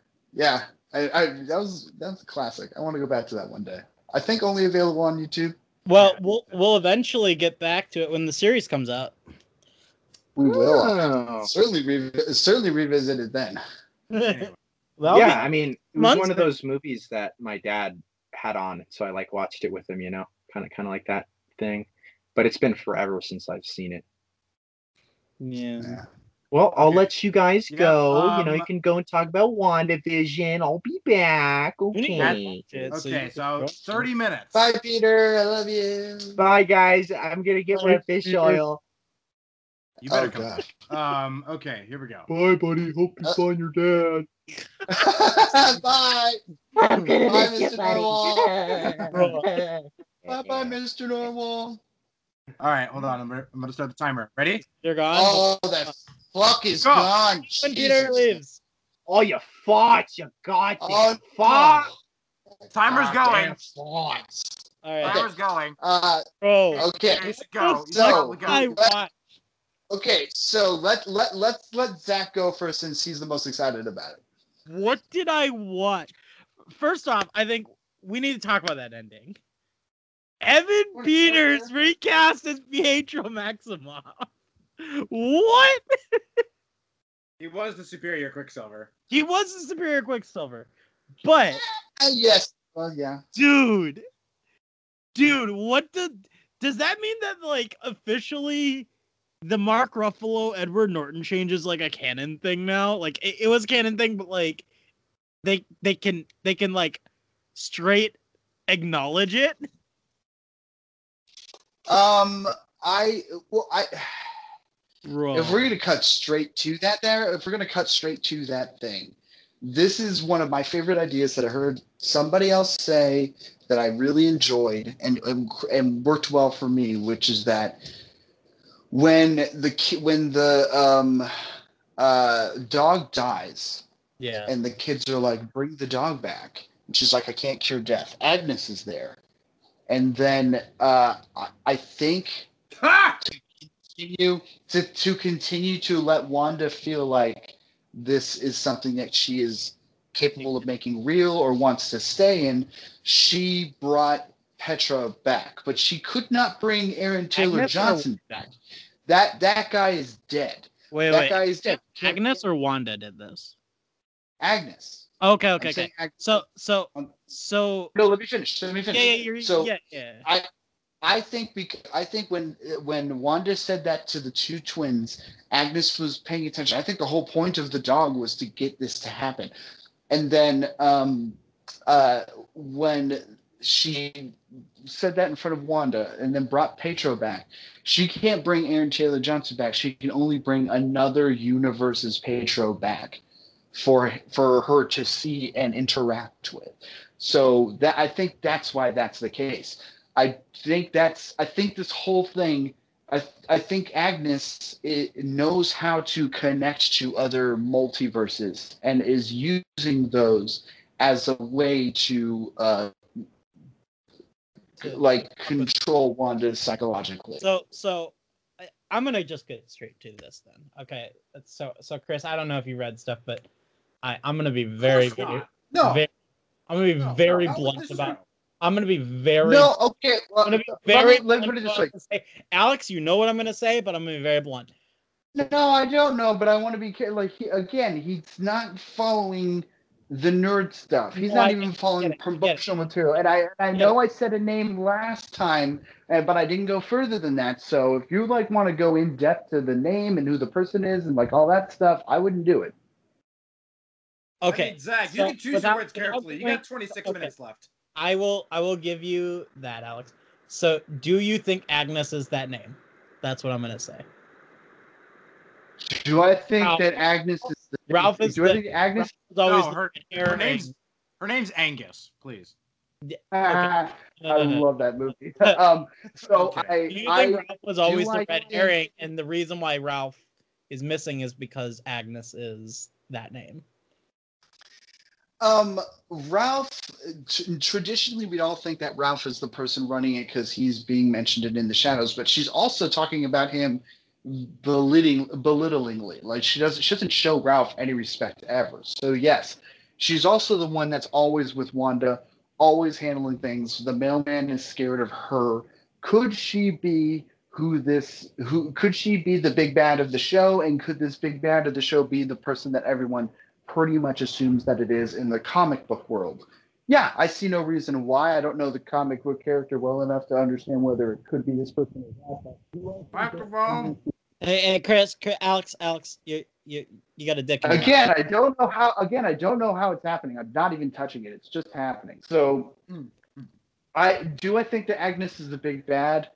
Yeah, we haven't seen any other bad guy other than the director of she, uh, director of Sword, who's absolutely 110 percent a bad guy. So. Yeah. Uh, I think I feel like those two are working together, and maybe he could be that person, and but I am not sure. So um, uh, more is leaning towards more Chris's sketchy than he does, though. That's the thing. I'm sorry, what was that? Agnes just seems way more sketched than he does, though. Like, Well, of course, she's more involved with it than uh, because she's directly involved with Wanda. We've seen more things happen. She obviously knows what's happening more within the actual situation. He is on the outskirts and therefore should know a lot, but he is acting sketch as fuck. no, I, she's acting sketch as fuck. I'm I'm just so I just don't know. And I and Chris, the one thing, the one caveat to all of this is that there is one scene in this episode that makes me think you you had the right mentality the whole time, which is the scene after they bring the drone out. She just walks out and just straight up says, "You come in again, shit's gonna get real." And I'm like, Um, bruh. Well, I was going to ask you that, Chris. After watching this, this seems like this episode was directly a response to the entire conversation that we had last week. How did you feel? What do you think it's saying now? Okay, so first off, the sword guy, I don't think he's causing this, but he certainly has a dislike for Wanda and wants to. It was just itching for an excuse to like w- wipe this. Like this is he's a bigot. Um. so I don't, but nothing more. I don't think he had anything to do with how this started, but he definitely has a very like aggressive mentality towards this and not really empathetic at all. But so he's I just think he's just a bigot and nothing more. Anyway, um Agnes on the other hand, Sketch. she's a witch. Um well. no, she's a witch. I She's a know. I want to say I want to say comic shit, but like I you get you guys won't get it. So Exactly. So Also, I don't want to hear it. I don't want to I'm, hear I'm not going to. I'm not going to. Uh, I don't, I don't want to wanna hear it either because She- it's all pretty. she's The she's thing, the sketch. thing is, like, we're, She's we're at the.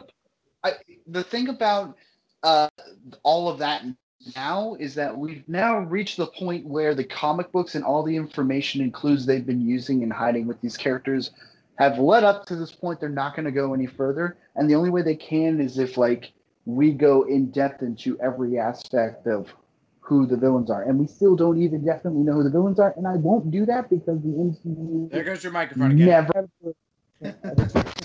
How about now? How about now? You're good. You're good. You're good. Um, I feel like the MCU just doesn't do that shit. They did. They didn't do it with like Thanos didn't really go by his original plan of what his original goal was. Well, um, he, uh, he, the- he was very Let him close. finish. Let him finish. He was very close. I. He, but he, the whole point of he did it for in the comic books was to fuck a female death. He did it in these movies for an entirely different reason. They changed the character to adhere to the MCU and a better story. So. I, I mean, as much as we know about these characters as we can, like the MCU is going to turn it on its head because that's what it does. That's what it always does. It's Sure. either going to I mean- the villain side, like There goes your structure, microphone or- again. Maybe you should unplug Oh my microphone, gosh. Alex. Okay, fine. Jesus Christ. Oh my God. There it goes. You There good? goes. Oh no. oh no, Did we lose him? Uh, no, he's still here. He's just muted. Hold on. We'll see what happens. Alex, Alex, I believe in you. Alex, wa- Alex, wake up. Um, oh my god. Um, Bang. Whew. boom. Uh, you, did you pause the timer temporarily? No, no, no, no. It's still going. God damn it, Chris. You No. can't. I won't. Go ahead. Look, Somebody, for the love of God, talk. so so I, I I guess I'll talk. Uh, so I agree with Alex that they they change character motivations considerably. Would you agree with that, Chris? Yes. Yeah, well, for the most part, like like things are similar, but they they change them to better fit with the rest of the universe. I mean, they did it with Thanos. Yeah, but the thing I've always found that that has always been the common denominator with the comics and the movies is that the power suites are always the same, no matter who the character is. Right. A- and for the most part, their origins are very similar. Are you there, Alex? Good God. Can you hear me? Ba- barely? You, you sound like you're outside. You sound like you're inside a bag of chips. Hey, Jesus Christ. Can you hear me now? There he is. There he You're, you're good. is. You're good. Um. So as I was Fuck me in saying, the ass. Jesus. as I was saying uh, before you came back, uh, Alex, was that I agree with you. The characters' motivations are always different. They always change them to better benefit the universe as a whole.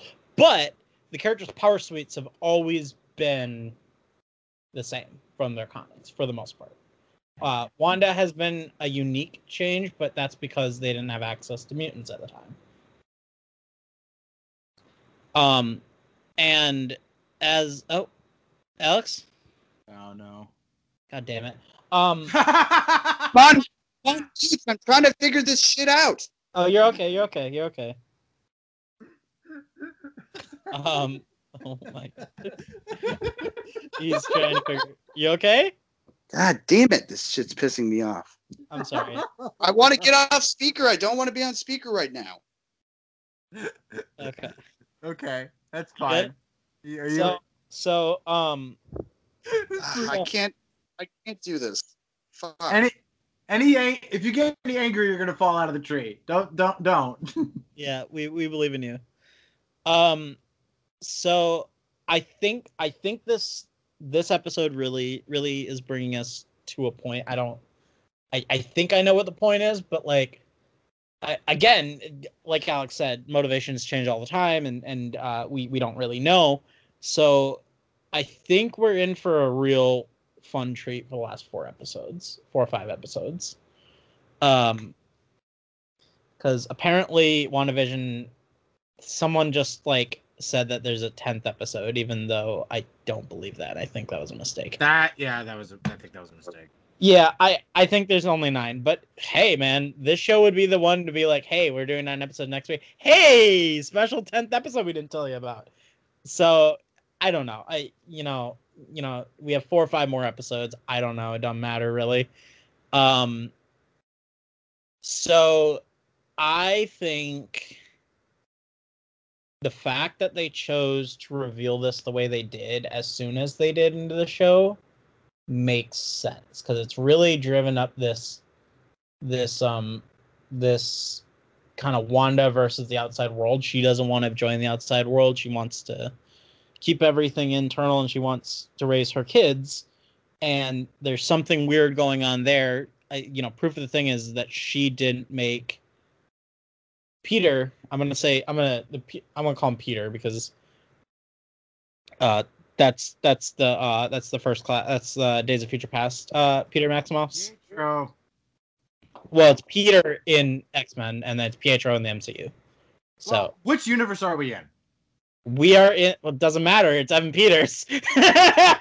Oh my God. We're in no, we're in the MCU. I'm assuming that Agnes, not Wanda, pulled him from his universe Yes. there, and Yes. that's and uh, it, Yes, we don't even know if it's him, as opposed to it being like Right. uh, The, the uh, context. an change. illusion. well, that's what I'm getting at. That's why, you know, when you, you talk about um A- Aaron Taylor Johnson, you call him Pietro. Oh no! Peters. Oh, Oh, no. Peter. That's what I'm talking about. Uh, because it is it is seemingly two different people f- from what I can tell, and it's just it's just so, and it, it canonizes it canonizes the X Men movies into the Marvel Cinematic Universe in a weird way. And I love it, and I I I mean it it's I'm- it seems to me like what they're basically saying is that anything that has been because the DCU did this too. Yeah They beat Marvel to this, where they said any single DC property that has ever been a television show or a movie that we can get our hands on is going to be in this Flashpoint thing. And Yeah. it's the same thing here. Oh, it's like that Crisis on Infinite Earths that they did when they did like the Smallville crossover? Like- Sure, yeah, that's what I'm talking about. I, yeah, that's yes, you got it, you got it, you got it, you got it, you got it. Like I'm, I'm, I think they're doing that here. I think they're basically saying any Marvel thing that we've ever made or has any been and ever been a property is now something that is connected, which is what I expect.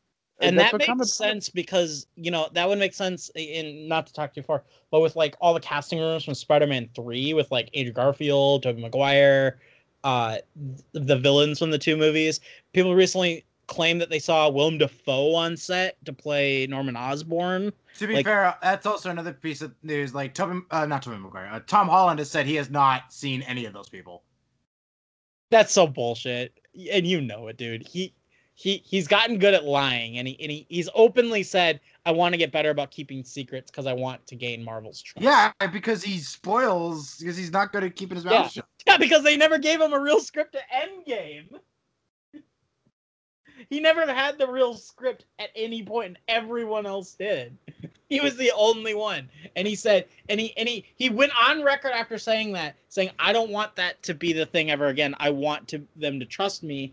I want, I you know, I want, I don't want to be treated like a child Anyway. because I spoil shit." The point of the fact he's being coy, dude. Like, By the way, halfway there. We're 14 yeah, minutes. yeah, that's fine. That's fine. I I don't think there's much more I have to say about this. Uh, whatever you guys have to say, do it. But he's being coy, dude. Like that's so bullshit. Like hundred percent. There's pictures of these guys on sets with Tom Holland. Like he's being so Fucking... Oh, fucking. you know that all deep fake te- like stuff, man. Nah, Yeah, dude, that's not deep fake shit, dude. That's real, dude. that's such bullshit, and you know it. Nah, Uh, uh, but but like if Agnes ends up becoming a larger villain in the greater MCU, that would explain Spider Verse basically because they're doing they're basically doing Spider Verse in, in Spider Man Three. So that that would explain a lot.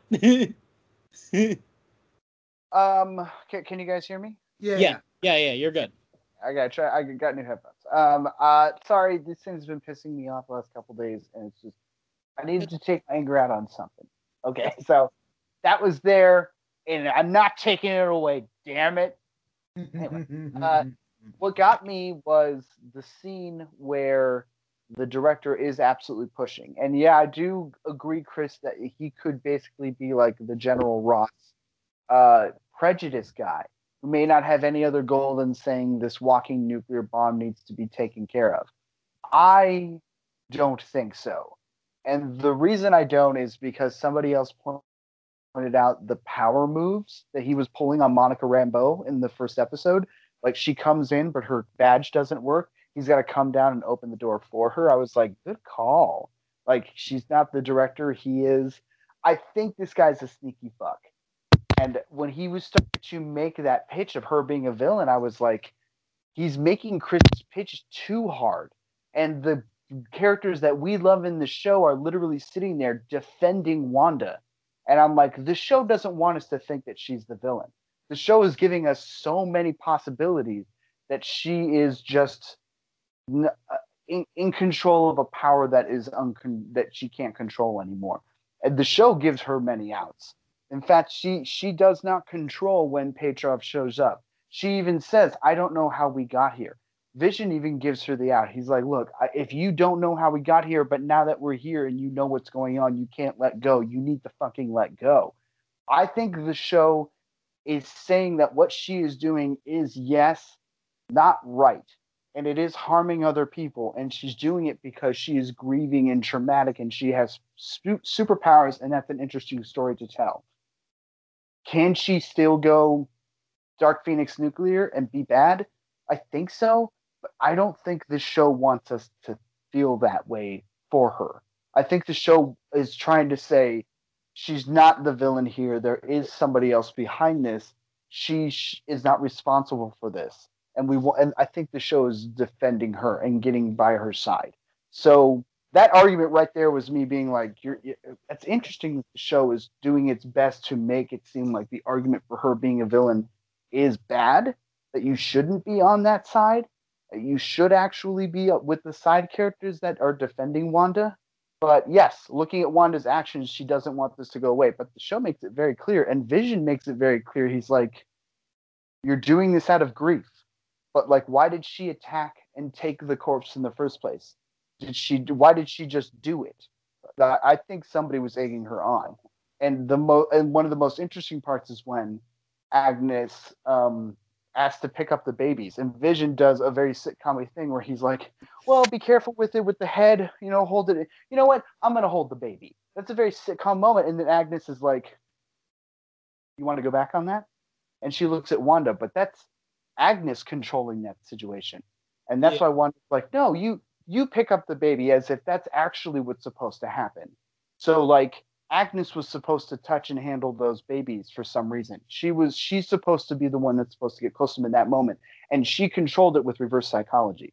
So Agnes sold. I think Agnes sold fake goods to Wanda. I think Agnes stoked a fire in her traumatic brain, and then Darcy's talking about a hex too. So yeah, I do think that like whatever Agnes is doing, it has something to do with like actual witchcraft, Doctor Strange, magic type stuff. The, but the the other thing that I thought was really interesting overall is that Vision is becoming really sketch of Wanda. He does not trust her.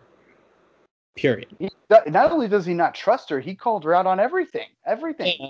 Every single yeah. bit. There's no secrets anymore. He legit looked her in the face and was like, I know what's going on, and you need to stop it.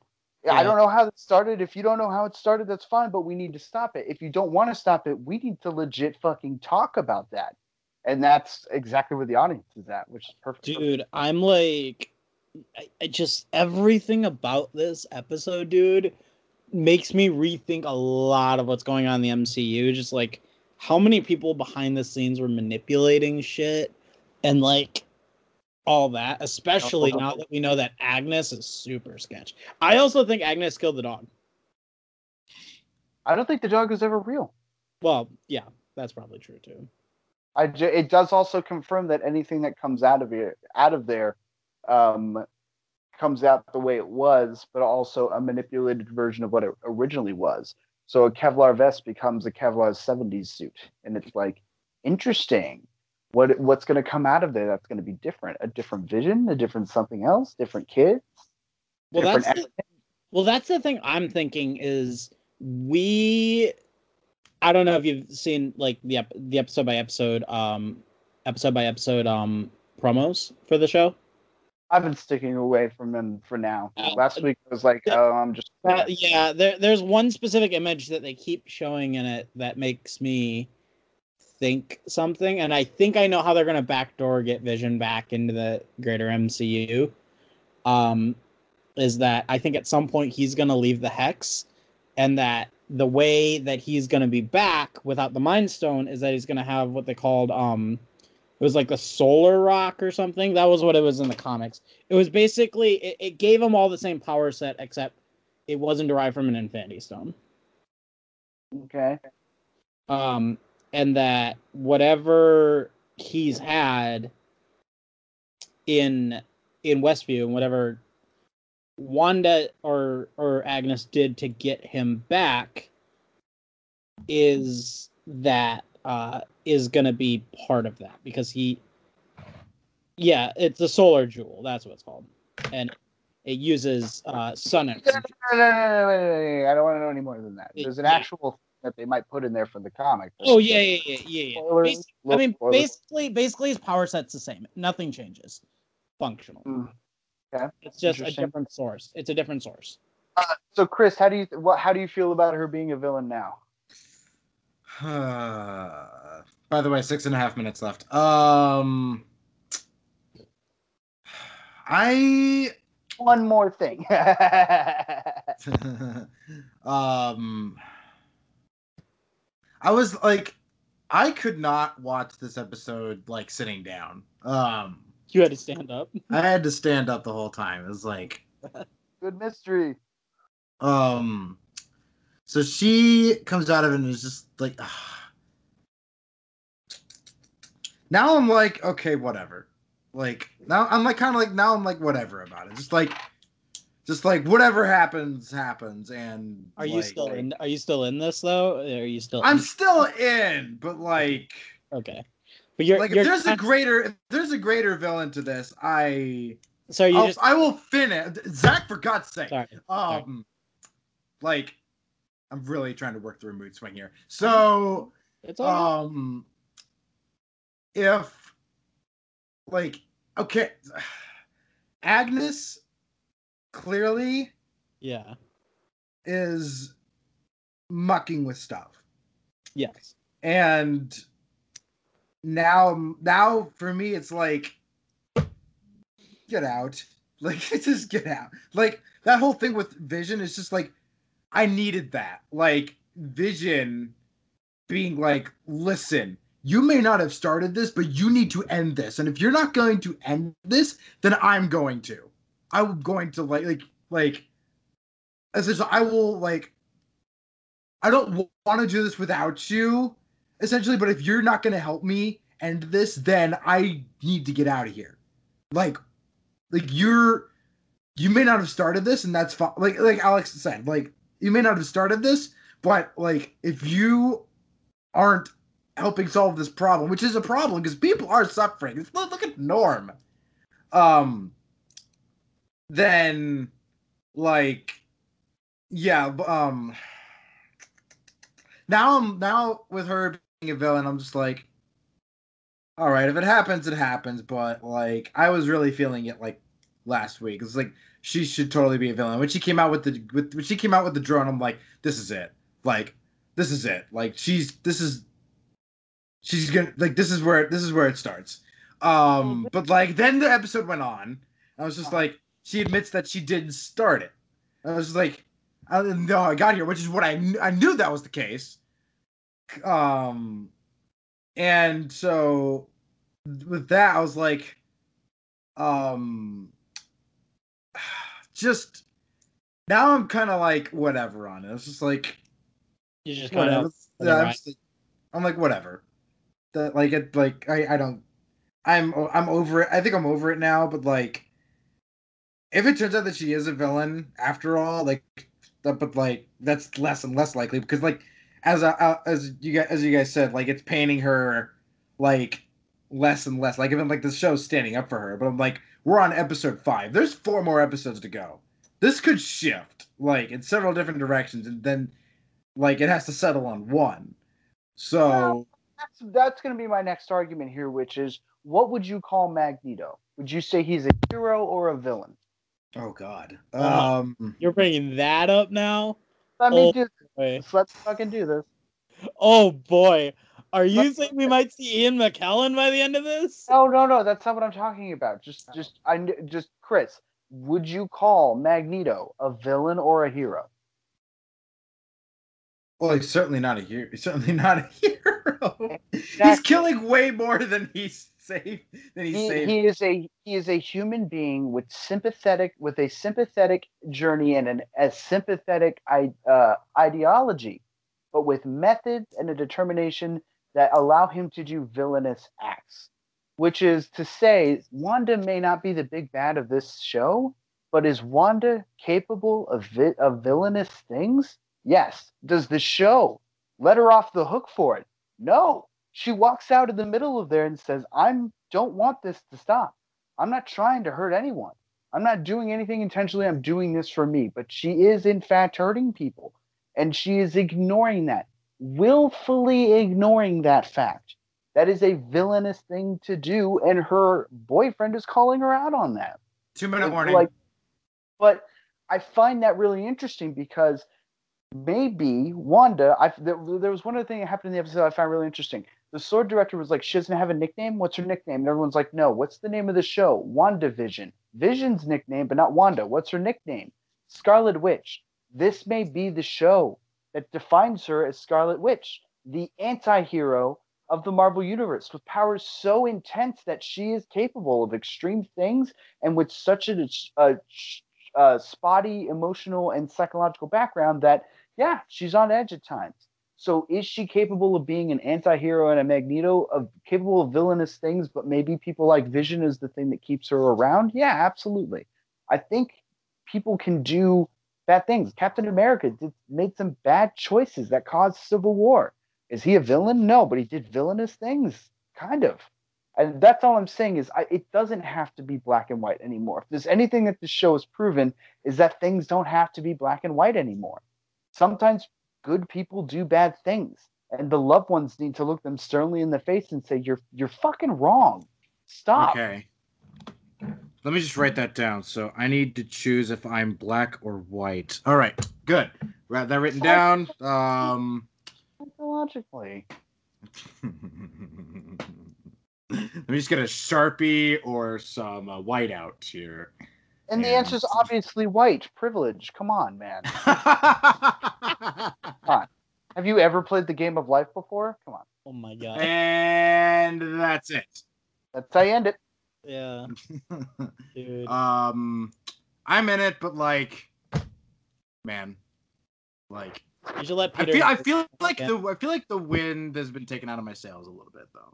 It's okay, Chris. I think the show.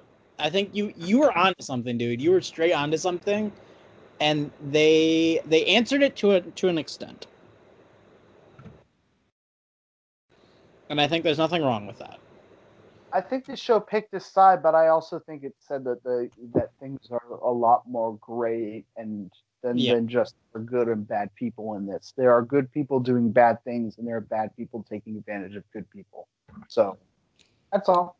I'm just excited for the future. Like this this episode just enables so much. I just hope she's like, I just hope that this Agnes chick isn't weak. Like you know, like I don't want her to be a one-off. Like that'd just be so wasteful. I will say this: Kathryn Hahn has been uh, well established in theater for years as a as an amazing actress before she started getting into comedy and serious roles. Welcome back, Peter. There- There has never been a role that I've seen Kathryn Hahn in where I was like, she wasn't amazing. She's I whatever she ends up being, I honestly think that she is fantastic and will be fantastic. Now, Alex, she's Alex, fantastic she's back. so. I know. Kathryn Hahn is fantastic in WandaVision. Every episode she kills it. How dare you? Anyway, all right. So that's Reassuring me that the show is great. anyway. Um, So now on to the main event, of course. Only two hours into the show, so we're on track for another four-hour show. Um, Harry Potter and the Chamber of Secrets. It would make sense considering this this movie's three hours long. All right, thanks for having me, guys. Oh, Alex, do not let him leave that tree. Stay in that bush. It's freezing outside. It's true. You weren't Anyway. serious, were you? Oh god, it's gonna be a horrible week. Oh, all right. No, the weather is gonna be awful. Oh yeah, it's gonna be cold. Um, funny because I have to go back to school and work. so, I'm very sorry. Every day. all right, we're at number. We are te- in this order. We are um, dear God, we are at number four of ten. But Oh, wow. Are you guys watching the movie as we're gonna talk about it, or are you just gonna? actually, no. I, I've been watching it this whole time, and I am an hour forty-three in. Jesus Christ. So you just got to Hogwarts, is what you're telling me. Uh, I'm just gonna not, Ben. I'm just gonna not. They're, they're following the spiders. They're Okay. gonna go to the forest to meet the spiders. okay. anyway, um, So, so where do we? Who do we want to start with? Alex, how did we get here? Um, well, it's the same director, Chris Columbus. Um, the first of all, the first movie was a massive, massive success. There's a couple things I want to talk about. Um, J.K. Rowling. Um, first, uh, there's a couple. There's an interview that I watched that was like a, a hour long thing. First of all, like this this was in 2001, the year that the first movie had come out. Um, she even then she kind of sounded like a bitch. I, you know, And I say, was like, I was like, she, and I, and I, I'm just, I maybe that's the right jerk. Uh, s- I don't know. Just there's something about her that's like, she's like, this is the cafe I used to, and now it's famous now, and it's just like, what the? F-? It's so weird. It's so there's just a tone about her that I'm like, okay, I get it, I get it, you're famous. But then it went. Harry Potter's the most famous, most well. It sold small books than uh, uh, it's second only to the Bible. I was like, shit. Oh god, damn. All right, okay, yeah, all right, yeah. I'd act like the fucking diner I wrote my book at was, you know, God's gift to the world. Absolutely, I would absolutely think that. Oh my god. And then listen to her planning and how she wrote everything. And honestly, yeah, she knew a lot of what this story was going to be for these books in the early days. A lot of it was mapped out. A lot of it was planned. It was very Tolkien-esque. So I give her credit for like legit 110% putting everything she could into this uh, in the books. Um, and as and as the movies are adapted, I think that they get more interesting. Like it was it was a beast that was so big it was never going to die. So again, So- right the gate, great adaptation. so I, I so this movie is different because Christopher Columbus had a couple decisions he wanted to make differently. A, this was made this started getting made a week after the first movie came out. So they jumped right into production with it. They he wanted the CGI to be better, so he made a concerted effort to do better CGI, especially with the ghosts. He also decided he wanted more horror elements. He also wanted to have more steady cam, so it felt like a snake was going through the school more. He wanted to have a bit of a darker tone so he they saturated some of the colors which would continue to go on with the other movies. But in m- my honest opinion this is pretty much the same thing as the first movie. And just it's sharper in a lot of ways but duller in a lot of ways too. But it's pretty much the exact same thing as the first movie. It, The- it yeah Sorry. Uh, I was gonna mention uh, another thing that I, I found out through my research is that this is the Harry Potter movie that had the most improvisation overall. Like, it did like- absolutely like they they had a lot. Like they had a script, but like oftentimes the the actors' actual personalities would come out. Like apparently, Rupert Grint couldn't get through an entire take without laughing at all. uh-huh and a lot of that comes through like you'll see scenes where the characters like laughing at like kind of a not funny joke but kind of also like like a, a weird situation and they'll just be laughing in the background for some stupid reason No, I And- didn't notice that. yeah and then like another one is like Jason Isaacs at the end of the movie when he's like about to attack Harry Potter when he like is about to use the killing curse. He um apparently that was improv because Jason Isaacs had just read. I don't remember if it was Goblet of Fire which or the part of the Phoenix. movie are you talking about? The It's just- very end, the very end, when Jason Isaacs' character is walking out after, uh, after um talking to Dumbledore and Harry frees Dobby, and he's like, he like, he like says like a very Shakespearean like Avada. Avada Kedavra, the Yeah, killing, the So killing spell. that wasn't in the script. Jason Isaacs improvised it because he had just finished reading. I don't remember if it was it was Goblet of Fire or Order of the Phoenix. It was one of the two. And he had just read about it and his character was doing it. And so he brought that forward as a way to kind of improv it a little bit because they didn't tell him what spell to use. They just said he pulls out his wand. Oh, He And also, he, yeah, he also improvised the moment between him and Harry at the end, where he's like, "Well, good thing that you're there to save the day." And, and He, he also improv kicking Dobby out of the, that same scene. Dobby. Dobby. Dobby, whatever. No, it's he- Dobby. so- it's not Dobby. Harry Potter. it is now, Peter. Jan- Daniel Radcliffe like improvs the line back. He Yeah. was like, "Yeah, I will be there every day." When Malfoy is walking down the hallway with his friends and he forgot a line, he Yeah. made up the line.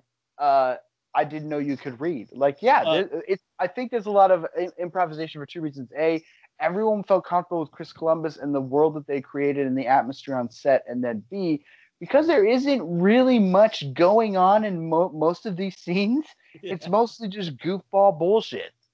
Yeah. Um, a, a noteworthy thing to talk about this because this is going to affect the next movie. This is the last movie we see Richard Harris as Dumbledore. Red Yeah, Yes, really? Just the second one?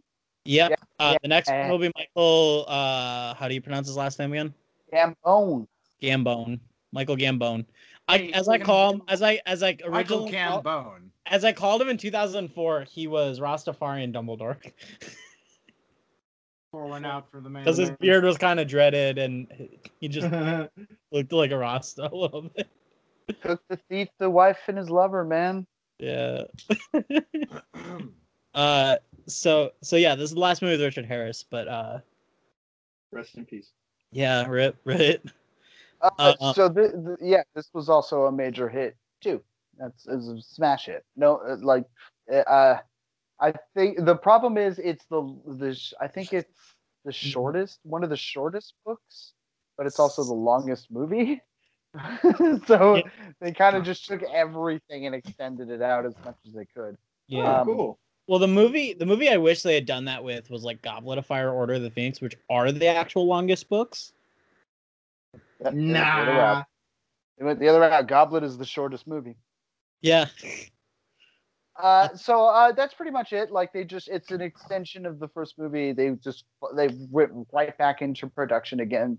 He had specific things he wanted to work on, but honestly, I think um, I think the last final scene is pretty dumb, with like Harry Potter fighting this like blind snake, and then Riddle's just like, "Ah, you did this, but now you must do this. Oh, you've done this, but now you must." Oh God, I hate it. I hate it. It's like it was a bit it was really awkward with him just like oh. walking around because i guess he was a memory so he couldn't really do much he could just stand there because he was just from the book but he could also interact he can he grabbed harry's wand so why can't he use harry's wand Exactly. I mean, I think he, I think grabbing the wand was as much as he could do, and she needed to die for him to be able to like really use it. But like, I love how like the moment the snake is after him, he's like, "You, you, he may have blinded him, but that means he can still hear you. You can, you can try these, the, the, the, the, the, you can talk to the snake if you want, but it won't work with him. He only listens to me." And it's like, oh god, like I just got really sick of it after a while. And but I will say that Daniel Radcliffe is doing more uh, and doing better in that ending than he did in the last one. The last one it seemed like a, just a lot for him, and this time he's like genuinely fighting a, a And fake. he legit murdered a man. Yeah. Uh, well, he murdered a deserved a man it he deserved movie, it and he murdered a memory of a man in this one. So like Yes. he's still murdering up. Uh, I I again I just think it's a. I think it's uh, I think the mystery and the backstory, the Chamber of Secrets element of this film is a bit better and handled a bit better than it was in the first movie. But I also think that like everything else is just sort of whatever. I think um, you could take. Here's the deal. I love everything about it, but there are certain scenes that you don't need. You don't need anything involving that fucking flying car. I love the scene where they're like flying in the air and they're chasing the train. Oh, come on, it's a meme. Dude, I'm sorry. I'm sorry. But in terms of a two hour and 40 minute movie, you don't need that car. You don't need them not missing the you don't need them missing the train for school. You don't need that. That's like that's five minutes you don't need. They barely get a punishment and that's it. And then the car comes back in the forest later, like Deus Ex Machina with those spiders, which again, you don't need the spider scene. What's the point of the spider? Like, what was the point of the spiders even being there when the other people were there? Like, then To clear that- Hagrid.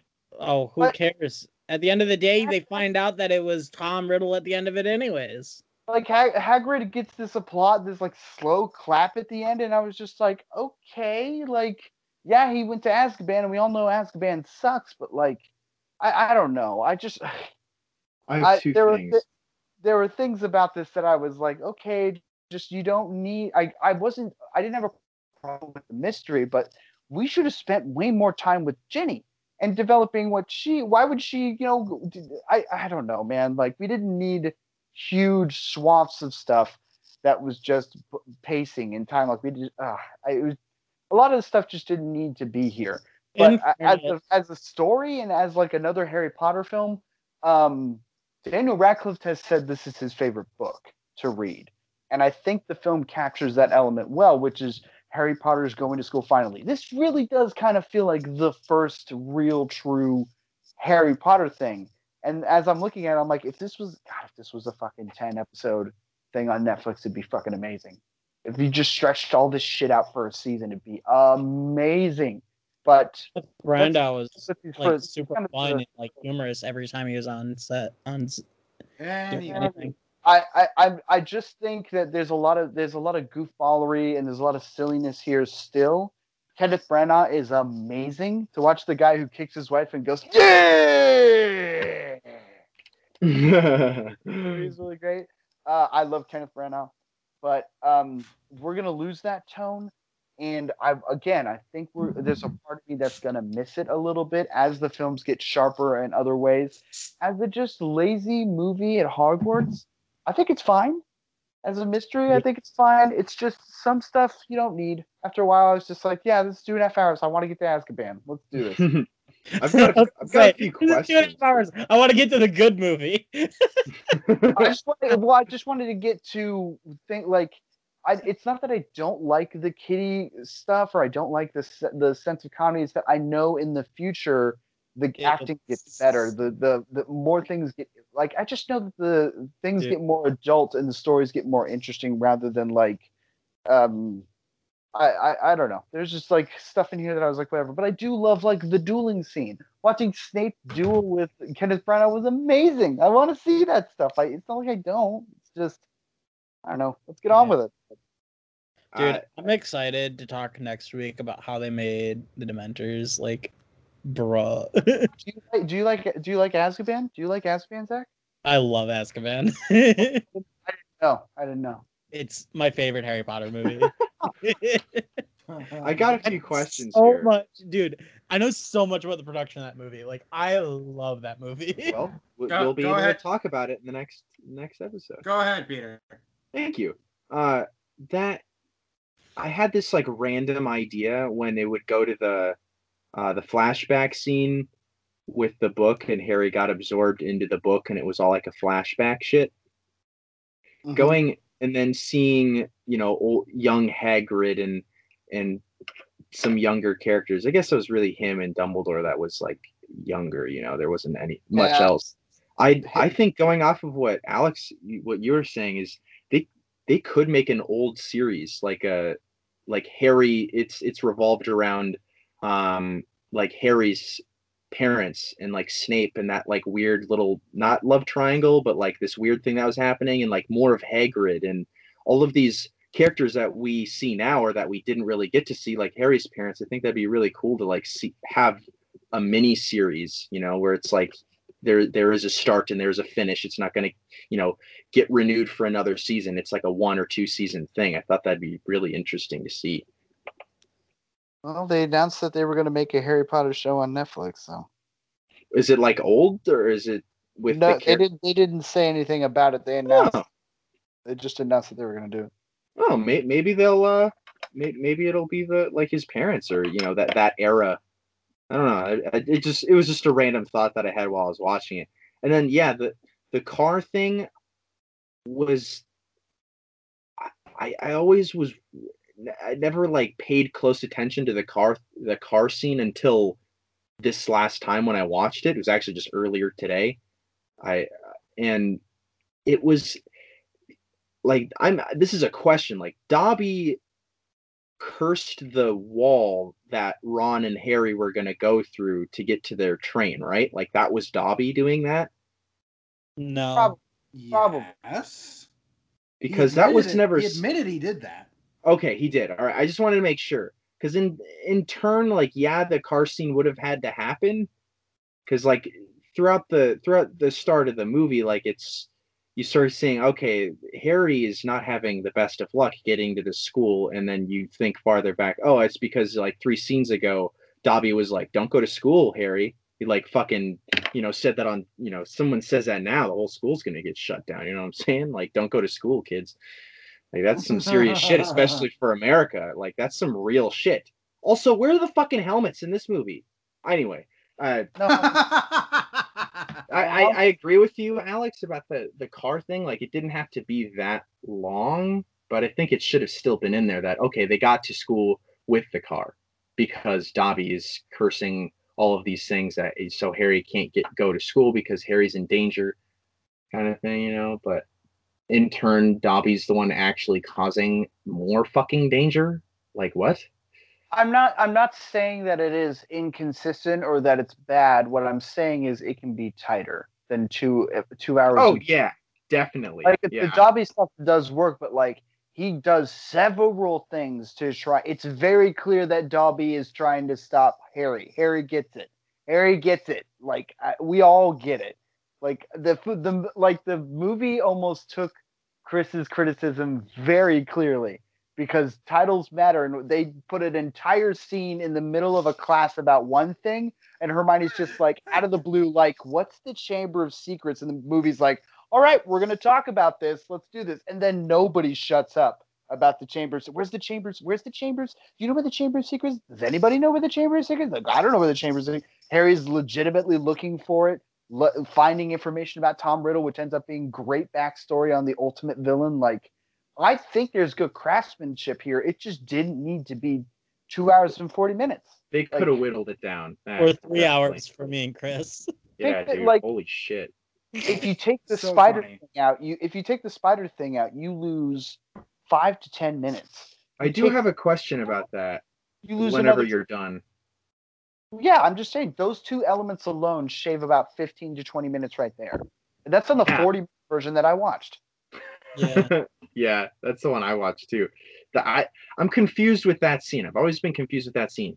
It's like Hagrid tells Ron and Harry like the spider knows or whatever the cryptic message he said. Oh, they go to him and then the spider just basically says that it's a fucking snake. Like why why couldn't I'm just confused why Hagrid didn't Yeah. have that information. Hadn't they already figured it out by then? What? I, I'm it was No. just really confusing all around. Like I, So I'm he figured I'm it out. They didn't even that- use the fucking spider. Hermione had it in the goddamn claw of her hand. I'm guessing that Hagrid didn't know it was a basilisk, but he knew that like he was blamed 50 years ago for it, but he also knew that it wasn't Aragog. I believe that's the character's name, Aragog. Yeah.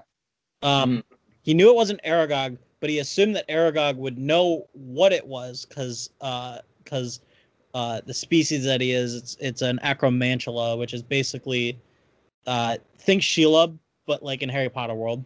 I don't know uh, what that is. Uh, the spider from Lord of the Rings that eats everyone and everything. I think it was called Sheila. Shelob. Oh well. Oh, it's Sheila. It's Sheila now. That's what that is. Sheila. Sheila now. Totally Sheila. Okay, so it's just a smart spider that like knows things. It's Well, a the, smart no, well, carnivorous is- spider. Yes. I think it's time. I think it's a timing thing. They go to knock on his door and ask him the question before he can answer. Other people show up and they have to go invisible. And Right. he walks out, giving them a hint to someone who would give them the answer that they need. The difference between Hagrid and say Newt is Newt knows full well not to allow kids walk up to a giant fucking spider, and Hagrid is dumb enough to tell them to go there and not assume that that spider would feed him, would just eat him to his babies. So like Hagrid's bad, and that's why Hagrid isn't uh, uh, running around trying to capture animals. He'd let them loose, and people would die, and he would be like, "But it's an animal, and I love it," and like he just doesn't put. He doesn't get it. Well, yeah, I, I- mean, I, I wasn't surprised with that part because the entire first movie, he's like, "Oh, I shouldn't have said that."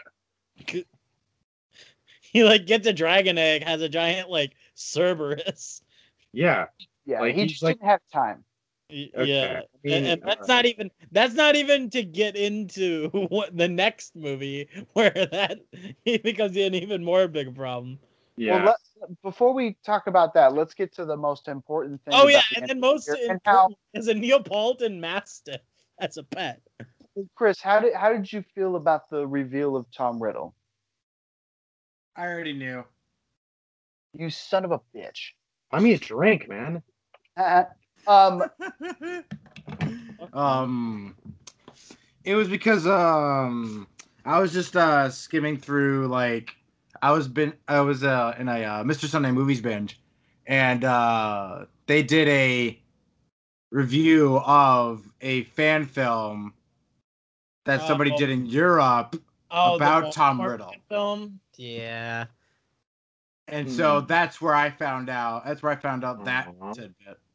That sucks. I have a question about the. He was a Horcrux, right? Like that book was considered a Horcrux. whoa, whoa, No, whoa, no, get no, there. no, no, no, no, guys, guys, guys, guys, guys. That he doesn't know anything Not gonna lie, Peter. that. I I am aware of Horcruxes. Hey, I hey. don't know which ones are which. Peter, hey, hey, Chris, Chris, that's strike one for Peter.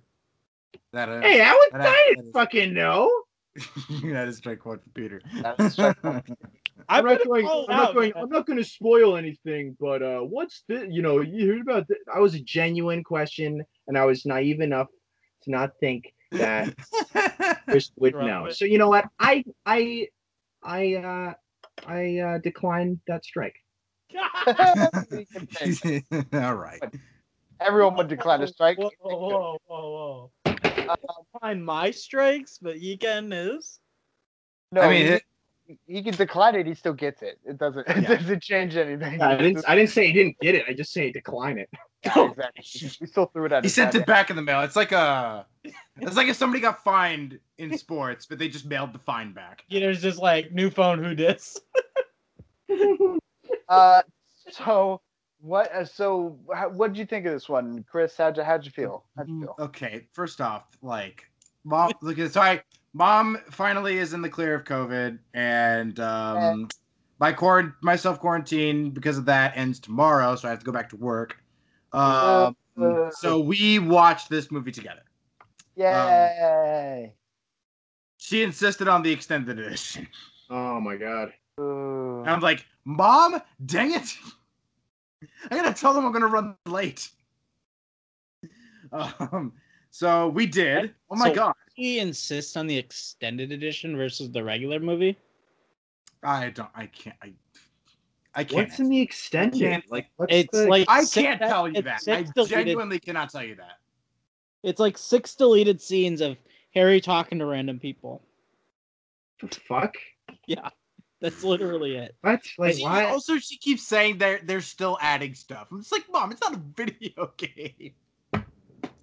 They're still adding stuff. What? She's convinced they're still adding stuff because she's still finding new stuff about it, or stuff that she thinks she hasn't seen before. That's because this movie is forgettable as shit. She's a Harry Potter fan. I'm surprised there's stuff in there that she's missed. Here's the, This- here's the thing. I don't think this movie's bad. I just think it's forgettable because not much is going on, and and the only reason that uh, that I'm okay watching it is a it is charming and everything, but like you we you spend eight movies with these people in this school, it becomes home. it, it really does become our home. So like I don't mind spending it like two and a half hours with these characters, sure, but like if you were to like hold and hold my feet to the iron a couple weeks from now and tell them like what really happens in this movie, we'll see. Because I may be getting irons on my feet. yeah, I was really surprised that Ginny wasn't in the movie as much. Mm. She's like Yeah, barely that's. She has a couple of cute moments, but it's like why? Again, she for all the time spent on other like action scenes in this movie, she deserves a couple moments. Well, That- yeah, This at shit least a little foreshadowing or like something where you could be like, oh, she might be the culprit for the writing and all these little So weird. I don't know. I don't know if this showed up in the theatrical version, but when at the end they were like somehow um somehow the uh Yeah, so somehow J- somehow Jason Isaacs um he got the book it's insinuated allegedly he got the book in Ginny's cauldron Yep. Nah, that he she got there. from Diag Diag Diag Diagon Alley I almost said it Well, like a- careful, you'll get transported to the Harry Potter world of ghetto. um He legit put it in there. that's called uh that's called uh Universal Universal that's Univer- Universal theme park um Harry Potter.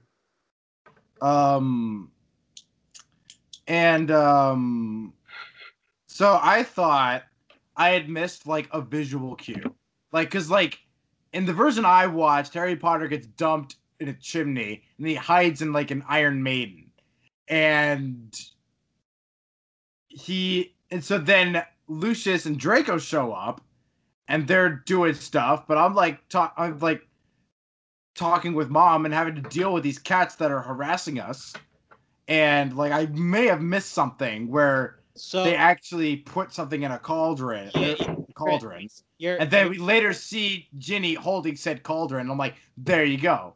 Yeah. So Chris, your visual cue that you were looking for was after they meet Kenneth Branagh for the first time, and Mr. Weasley is having that conversation with uh, Jason Isaacs. He picks up the thing and he comments how they're poor and that everything they have is secondhand, and then he puts the book back in. That's the visual cue that you're looking for. Is that Boom. Boom. that Yeah, that that it's right behind there? It's a quick moment. It's actually really good. Yeah, it's really smart. It it's a very small but very intelligently put. Uh, Some may argue too small. Yeah, I no, I would agree, but like you don't notice it until they point it out later. that's the Yeah. plot of the movie. yeah. That's where, that's where that's where you're gonna put that. Like Yeah. that's how you're gonna handle that. I would agree. I, I think that they're too small, but I also do think that they're good. I there's the mo there's one moment where they're like somebody is doing this, and the first person it cuts to is is Ginny, and then it cuts to other people afterwards, and then it does a wide shot, and Ginny is the only one who's not looking at other people. She's looking off into space, and I'm like, that's really good. But the thing is, all of her shit is on the backside. We're told by Tom Riddle that she had a problem with it, tried to stop it, got rid of the book, and that's when Harry and that's when the audience finds it. No, we should have seen that shit. We Yeah. should I have. also like how she. I like how she. I like how that small moment where she tried to flush the journal in the toilet. Exactly like that's crazy. Like She's she a tried to destroy it by that. Why are the kids solving all of these fucking problems when there's like hundreds of years uh, worth of fucking professors here? Dumbledore's master plan. No, this is Dumbledore. He's a Dumbledore, is what he is. I did There's think there, one- I forget which moment it was, but I do remember thinking at some point in this movie, like Dumbledore's an idiot. He's not. I- That's- well, I mean, he is. He, I do think he's. I, I we'll get into like the choices later because some things get a little bit more obvious. But like in this case, it's super obvious. He he threw his phoenix down there to like fight the battles that Harry couldn't. But uh, to go on the Ginny thing again, you know what I really mostly wish that we had had a moment where someone looked at her and talked to her about the fact that she was used as a like hypnotized pawn to to like wipe blood on the walls and and like Yeah. people like where like there's no moment where she's like i feel awful how do i feel like never there's not one moment that's that fucked up Yeah, Yeah. maybe maybe that explains why she's a blank slate in the later movies. Because she literally is just disassociates and has legit fucking trauma and doesn't even know who she is anymore. Maybe that's what it is. i got another flying car scene let's do that instead Oh, okay. This is the one thing i want to say about this experience about signs and movies and just the universe coming together in really interesting ways. I haven't seen this movie in a long time. I started watching it last night. Brian came home. Uh, we watched something that was uh, that we were both waiting to watch so i put the movie on pause. And after he we watched it i just started watching the third man my favorite movie for a while. And that movie famously ends with a chase in a tunnel and a lot of those shots and the chase in the tunnel with harry potter and the snake are exactly from the third man and i No was like way. holy shit that's amazing yeah like i started i went back to the movie and i was like fuck they took those shots that's awesome so Oh, i do like that, that happened with the lighthouse too. yeah, that's right. I, I, uh, I, that's awesome. I love third man references. I completely forgot that they did that here. Um, there's a lot more interesting stuff happening with the camera. I think in this movie, I feel like they felt more comfortable and were a little bit more playful. So, I, I, I'm just asking myself, like, is the? I, I do think philosopher. I do think Sorcerer's Stone is a better movie, but I think this one would have been a better movie to start Harry Potter with mystery wise. Because I, I mean, the stone, there's not much to that stone. This is a more fun mystery. If it was like, if you trimmed off some of the fat, if you took Dobby out, you made Ginny more of a, a like prominent character in it as he met Ron and met the little sister. Uh, like I think they could have done it better as the first movie, and then like we meet Voldemort, literally, kind of like get a little a stronger reveal about him. I don't know. I just I feel like there's a lot more mystery wise here that had fat to chew on than in the last movie. But in both cases, they end really flat. Like their executions their endings are really flat. Was the book written like the movie, where it like the was the book was the movie uh really based on the book, or did they take some like different routes of uh you know for the sake of the story like instead of it being a linear story they they changed it or was or was it like a pretty much carbon copy of the book I, I haven't read the book in a long time, but I don't think that they didn't. I, I feel like the case with this movie is that they pretty much did the whole book. That's why it's two and a half hours long. And the reason that I feel that way the more, even more now as a guest is the re- is Tom Riddle standing there being like, "Uh, if you do this, he'll do this.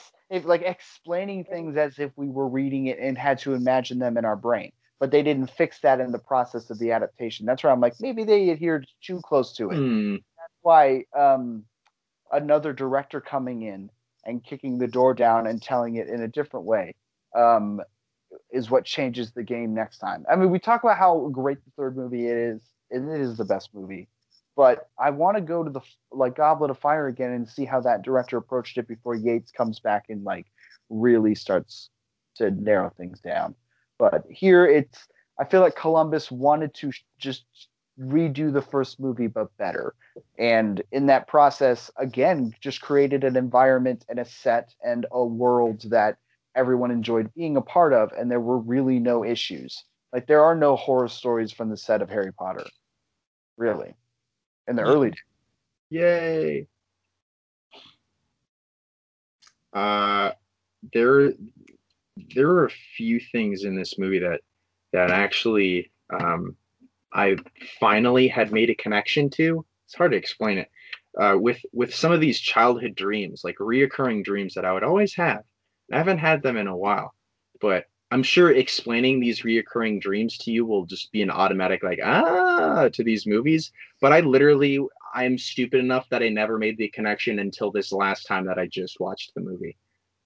It was really fucking pathetic. Uh, there's I have would always have this reoccurring dream um, where I am flying, or I'm more floating than flying. Uh, but I'm like really close to the ground, but I'm still horizontal and like flying around and shit. But I could like touch the ground still, and I would always be in this school and I would always go into this huge bathroom with this giant fountain. It was really beautiful, and it was made out of marble and stone and all these fancy things. And I would always have this reoccurring dream. It would always happen to me, but always it'd be like the same exact thing every single time. And of course, you know, you I see the fountain or the the sinks in that uh in Moaning Myrtle's bathroom and all these other, you know, flying objects and people uh things hovering, you know, like the little muffins that Crabbe and Goyle had. I'm like, oh wow, how did I miss this? How did I fucking miss this? There, um, I, I'm not this. I'm serious about this too. I I love the movie Harriet the Spy growing up, and there's a scene in that movie where she meets a friend in the school bathroom, and they have a fountain that's kind of like this one, but it's metal, and you have to kick the bottom for the water to come out, and then they just put their hands in. There's like this big circular sink, and it's just metal. It, there's nothing special about it. But it's a really wide bathroom and they shoot it in like a wide um, fisheye lens and she's just harriet the spy is just taking out the bully in just the most most ruthless way. She's like your dad doesn't love you and he doesn't live with you because he doesn't love you. And probably it's like sleeping with somebody else in california and then le- it's the most brutal scene in the movie. And i remember that bathroom so vividly. I know i've dreamt of that bathroom. Just a, a just a movie as a kid that what is it where with that moment bathrooms? it's just but the, like uh, first of all in this in this movie that bathroom you come back to it often. There's a scene where someone's like where's the chamber of secrets? Literally the next cut is the chamber of secrets opening. So like this movie's actually pretty smart about its mystery. It's just picked the wrong character to follow. Yeah. Which is a Ginny, huge if you- problem. yeah. It shouldn't have been in fact i know how you save that. You don't make it ginny. You make it fucking hermione. Yeah. Yeah, man. Why didn't they? Why? How how is Oh, it I- when you get have more heads put together for something? It just gets more stupid. Isn't that like crowd? What is that? Crowd thought? What is that called? it's it's groupthink Hive but mind? also there's Group thing. hive mind. Group think and hive mind.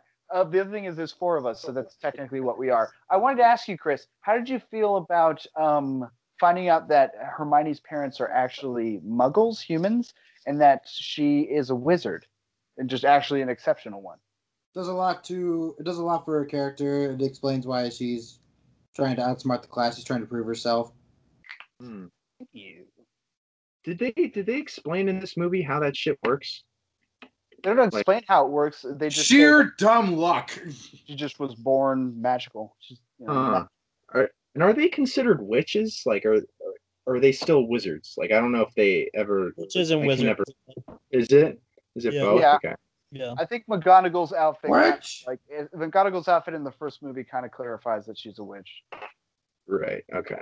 All right. This, that, that was just a, a dumb little question, but nah, that Hermione thing, that'd be perfect. Hermione's the one writing on the walls and can't remember, feels used, and then she has the limelight in the next movies to like have more development as a character, whether it's trauma or whatever it is. Like, yeah, man. Yeah, that could work, but it didn't, and it's never going to happen. Uh, I am on the fence on that one actually.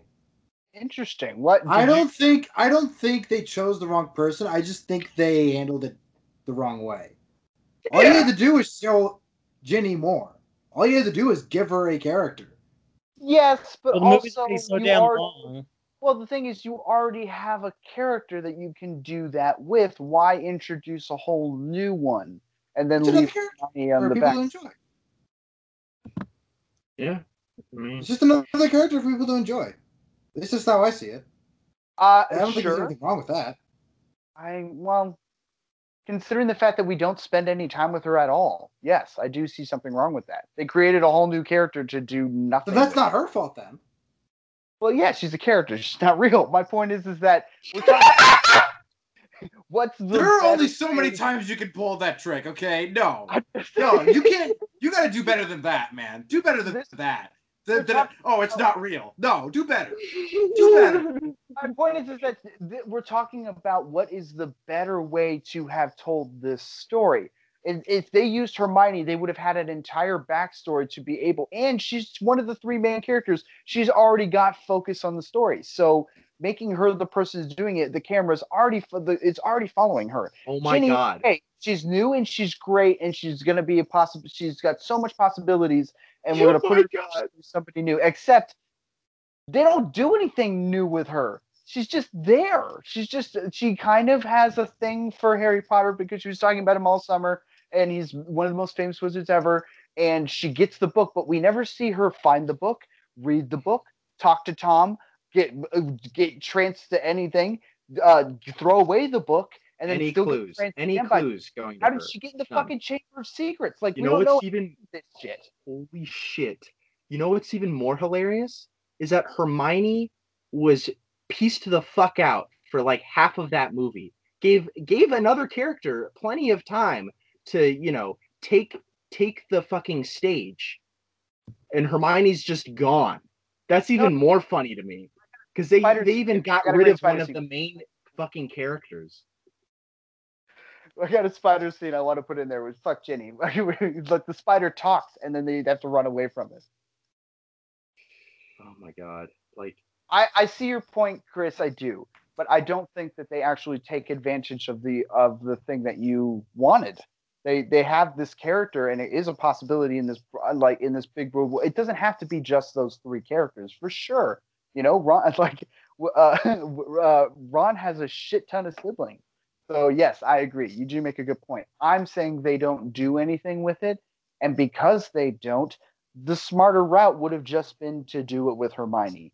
But I, I like Ginny. I don't think she's bad in this movie. Actually, I think she's adorable. I like when she runs downstairs and Oh, she's like, man. "Mom, have you seen my thing?" And then she sees Harry and she immediately runs upstairs. I think that was that's so cute. funny. It was so cute and funny. But my yeah, that was my point. Is that Hermione's fucking gone. She's gone. So it gave gave Ginny uh, plenty of time as a character to just kind of take that, take it, you know, take the baton or whatever. But they didn't. Yeah, Ah man. Like I I know better than to argue with you guys on the show. like right. really. Like the last time I did, I argued that Princess Mononoke should have been rated R, and you were like, no, it shouldn't be rated R because it's context and all that. I'm like, and look at how that turned out. I uh, had to cut out half of that review. Um, You cut it out. so I had to cut out. I had to cut out a meltdown. oh no. Bruh. that was the second time in like two months. I'm Um, an argumentative asshole. That's that's all this is. I I'm not even gonna get into what the I. bet. Okay, the I like to combat. for content's sake, the best I have is Rose Tico. Why is she in the Last Jedi? She didn't need to be there. Cause, They didn't need her. Because she was this. She was the complete circle around for uh for Finn's character. She was. Well, yeah, I, that's true. But that, he- that's it. That's that's her role. She is. She used to be that. You could have that- come up with a completely different way of how they handled it without Rose Tico. Here, Like, here's what I like- If we're not, if we're, if we're not sticking to meta here, we don't need to. They didn't like. Ginny didn't even need to be. Didn't even need to exist in the first place. They could just Wow. come up with something different. Wow. I wouldn't I'm- say that. I wouldn't say I'm that. saying, Chris.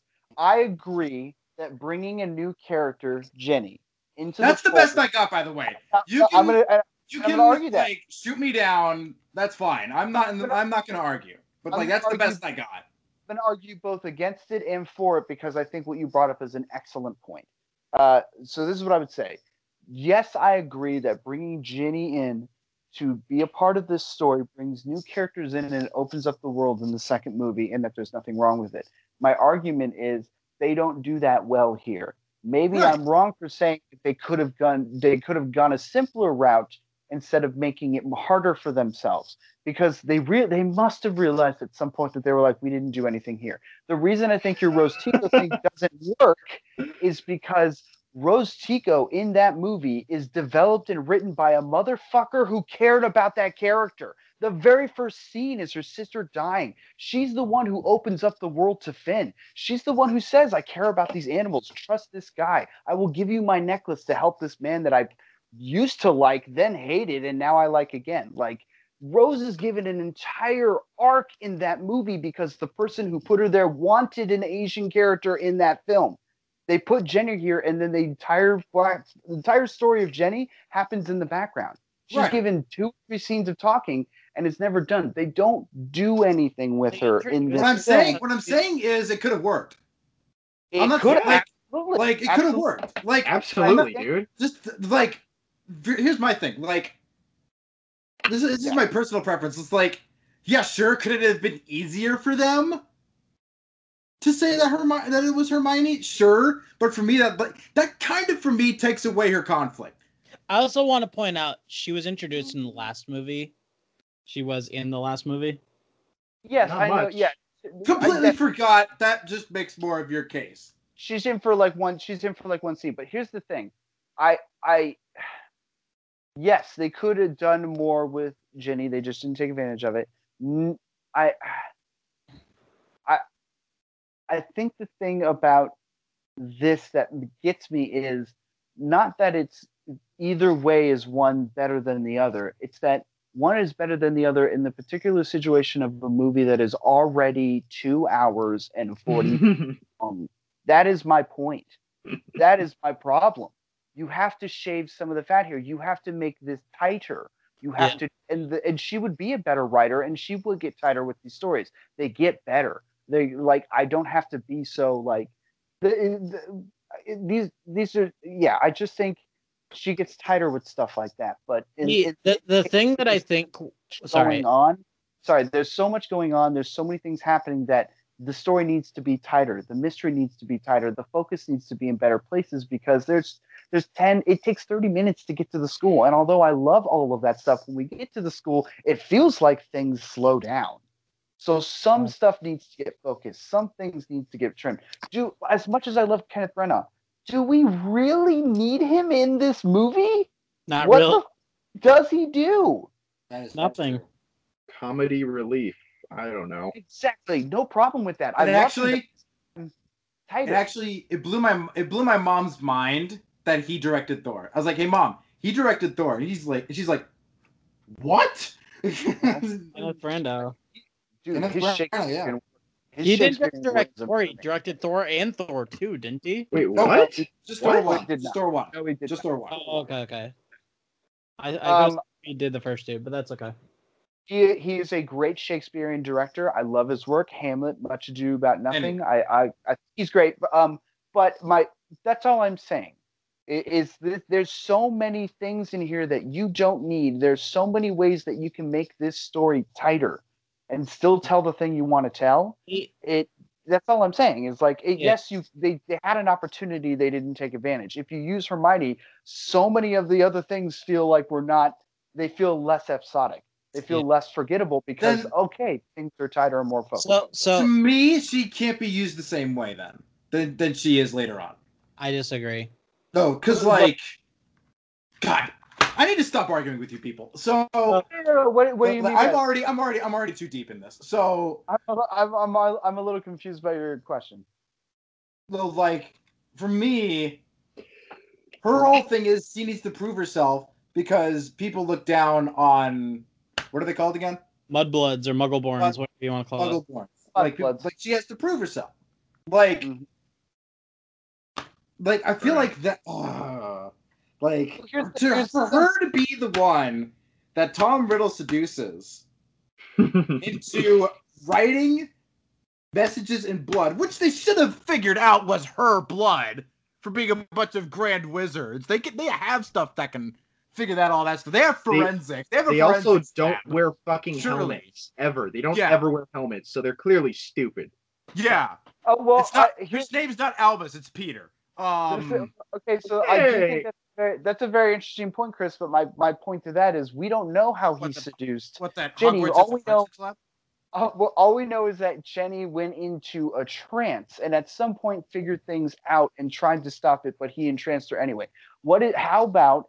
Uh, um, Can I can I can I explain some stuff? lying, and like he and he get and Hermione gets the book and she's going through this mudblood stuff, and Tom Riddle's like, "I was a mudblood. I went through this stuff. I had to prove myself. This is how I proved myself. I found the chamber of secrets." Uh, totally lie to her about that shit if you wanted to. Okay, can I? Can I? Can I? Can I? Can I Like, speak? damn it, Peter. Peter, Yeah, can you do me a favor? I need you to take. I need you to take a leaf from that tree, and I want you to put it. On my, I'm not killing myself because of for you. What the hell are you talking No, about? this is easy. This is easy. I want you um I want you to um take a take one of the like dig through the snow and find like a dried up thistle underneath there and I want you to poke your finger. I want you to draw blood and I want you to write on that leaf never argue with Alex and Zach ever again and then stick it to my window. Why do I have to do it? What? Are you trying to Tom Riddle me? Because you're doing a Too poor cold job. outside. You're already out there. Excuse you. Don't Tom Riddle me. You can't Yeah, seduce don't me. riddle him. Tom riddle me this, you. I think I don't think there's an argument here. I think we're just sharing our opinions, and I kind of side with Chris that like I don't think it should have been Hermione because Hermione literally left the fucking movie to just be petrified for half of it. So they had plenty of time to have uh Ginny, you know, take the stage and have another that third role be filled in for the movie if you think about it in that sense. yeah, we are just basically arguing something I didn't mean to go down around. It was just a Yeah, let's let's just move past this Be because we're all just saying the same. I well, I also think that you like Chris. You brought up some really interesting ideas. The only reason that my argument, if you think is really good or somewhat beating yours, it's because I'm building off of the ideas you're bringing to the table. We are literally a think tank making Chamber of Secrets a better story, and mm. and it's about what we all took away from it. And yeah, I re- I wanted Ginny to be a more developed character, and I want more characters to be out there. I like the fact that Hermione tried to figure it out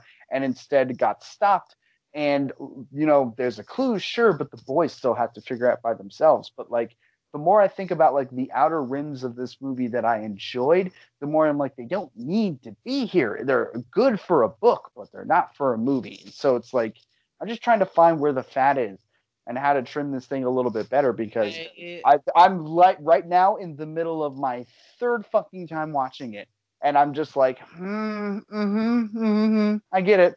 And again, I still mm-hmm. stand by the fact I'm gonna miss all of this stuff when shit gets super serious and people are like I'm gonna be dying and stuff. Alex, and here here's this.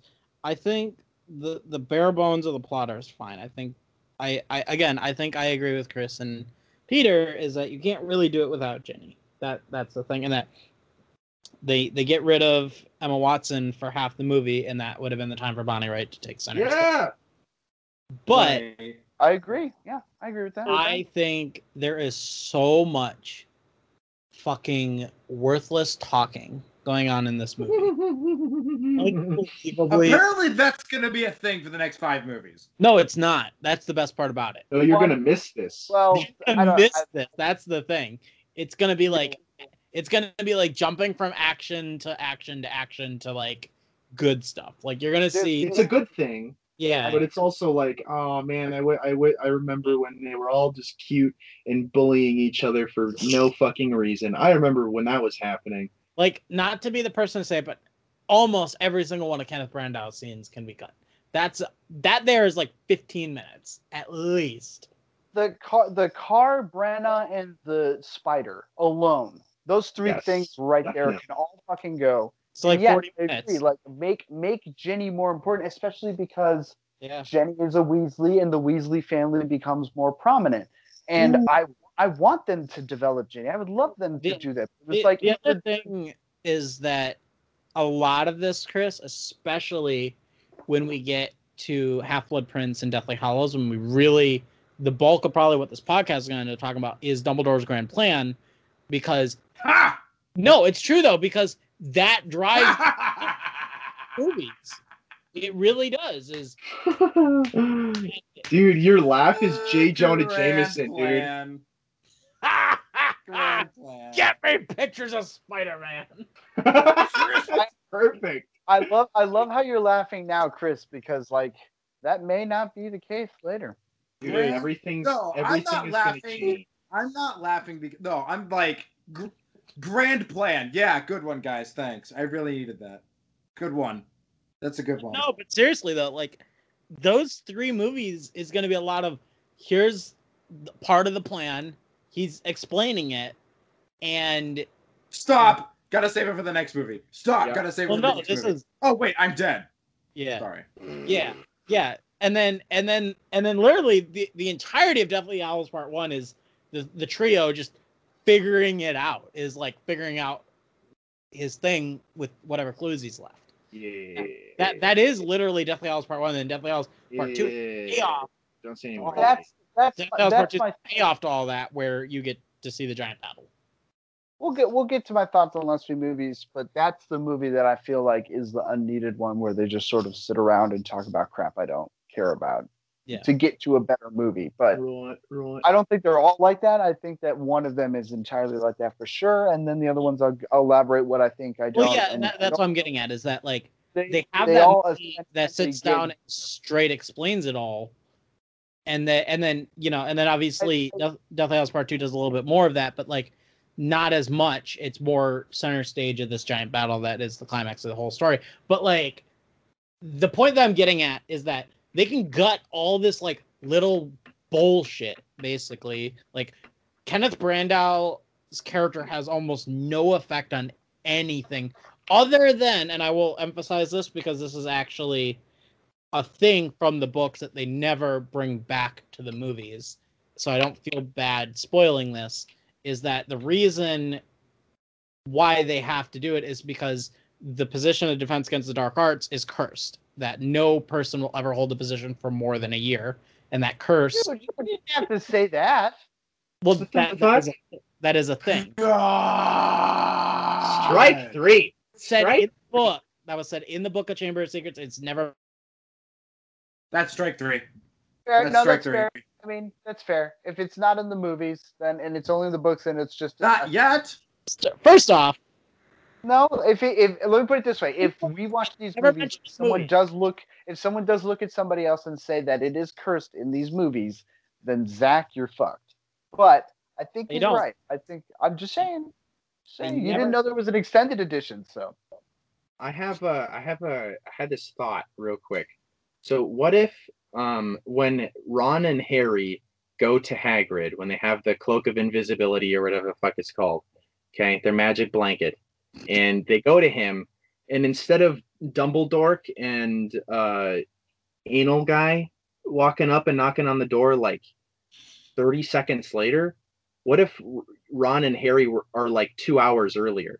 And so then Hagrid is like, yeah, let's go ask the spider. And he takes them to the spider. And then maybe then the spider's like, oh, yeah, I won't eat you because like you're there and like you're telling me not to, or whatever the case is. Like that, that's more of like a, like a safety net, you know? So they still get that information. The time can get cut in half because there's no car chase or spider chase, whatever you want to, I guess it's both.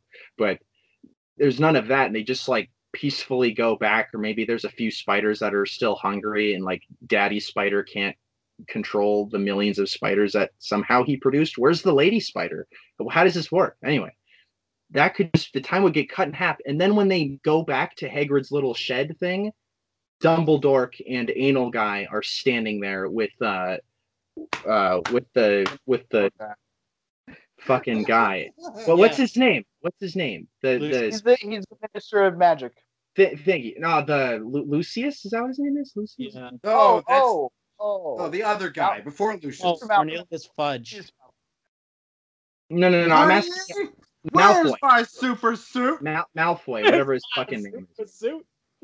Anyway, so like Hagrid and then Ron and Harry, they get back and they, you know, they see like from a distance that Dumbledore and those the three of them are are knocking at the door and no one's answering, so they get the cloak on and then they follow Hagrid. They still get the weird information, and like Dumbledore is like, oh, and like looks straight at them when they still have the cloak on. Some fucking how they still you still get those plot points, but you get the time cut in half. But you just get a the time frame is a little bit different. You know what I'm saying?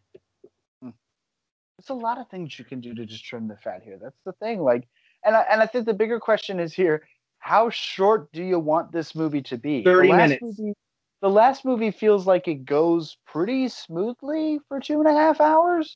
Mm-hmm. I feel like I Half feel like it moves pretty well. in place yeah I think it takes about a good hour and a half before the the, the mystery of the philosopher's stone, when they realize that like there's a legitimate problem here, shows up. but it's basically an hour and a half of a movie of a kid going to wizard school before it's like that kid at wizard school needs to figure out this mystery. I think they they do the mystery a little bit earlier here because like people are the people are starting to get petrified, but I kind of forgot halfway watching this that people were getting petrified. I was just kind of like enjoying the school stuff. I don't know. It's weird.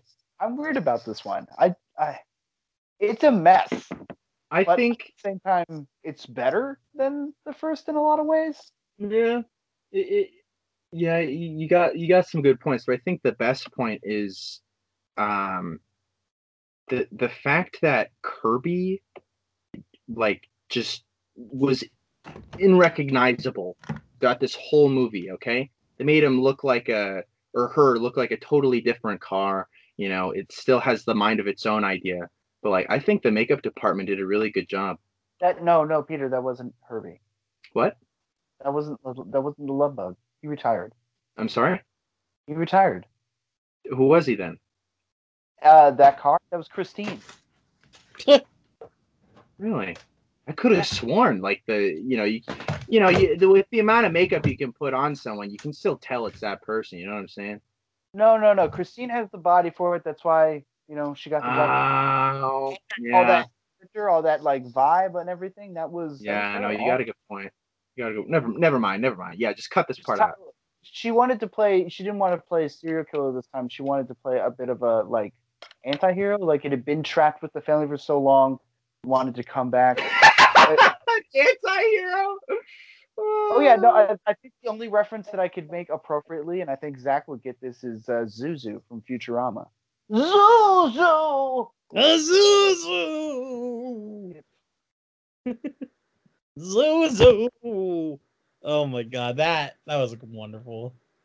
I do have a serious question, and I just made a joke. I don't know if anyone wanted to get some other. But by the way, guys, let's keep going. Chris, Chris's audio is going boomagoo. Oh, okay. I I had it. The ending scene. I I forget who mentioned that. I think it was Alex. Like I, I'm still confused on why all the kids started clapping. because Hagrid is beloved by everybody except Malfoy, who, by the way, another improv thing is uh, when uh, one of his henchmen stands up, but he like, but uh, Tom Felton pulls him down. It was That was an improv moment where Felton didn't want to screw up the take, but uh, cool. I, basically, I'm just. I, this, I get that everyone loves him, but I just am like they sent him to jail, and then he came back, and everyone's like, "Woo! You went to jail! Yeah!" well, he I'm- went there I'm- falsely, but yeah, I know, I'm just confused. Like, why? Why was this one? Is that it? Is there no explanation? yeah, basically. Oh, that was close. I think it's because of Columbus wanted an 80s slow clap moment, but outside of that, I feel like uh, uh, Hagrid also has never gotten much applause in his life, and the teachers were like, "Just give that to him. If we don't, get, we'll just give that to him. We, we sent him to jail. Applaud, applaud, guys. We threw that, that we threw him in jail. He has, he knows animals. Yeah, he has animals, guys. Applaud. I mean, I love him. He's one of my favorite characters, but Exactly, but the, that's think- the they could do. Mm-hmm. They, they threw him in fucking jail. The least they could do is have a room full of kids applaud for him. They didn't give him anything else. Better house, better pay. Nope. No, Nope. threw his ass jail. it's it's not like they have you know acres upon acres of ground to just like build him a little mansion. Yeah, give him a dragon or something. Jesus Christ. Threw his ass in Azkaban. Azkaban. I you, you- just hear that name. Azkaban. What the No, no, fuck? no, no, no, no. We're gonna clap. We're gonna clap. Did We're you give gonna him clap. any money? No. No. No raise, no nothing. We're gonna clap. Is his dog dead? Did you feed him? No. Clap. God damn it. Oh my No. god, they forgot about. Fang. Oh shit! Clap. I'm still not giving that. That's not, if I fuck up and someone gets mad at me, I'm just gonna clap. It's better now, right? I clapped for you. What? Yeah. You still in Azkaban, you asshole. Yeah, they clapped because they threw his ass in jail, and it was the least they could do. That is not even the bare minimum of what they could have done. That's like scratching the bottom of the barrel and getting like essence under your fingernails. That's what that is. Yeah. Mm-hmm. fucking. I'm in a bad attitude, man. Fuck. Yeah. piss me off. anyway, I'm back. I don't know Yeah. what happened. I Oh, man. missed like 90 seconds of that.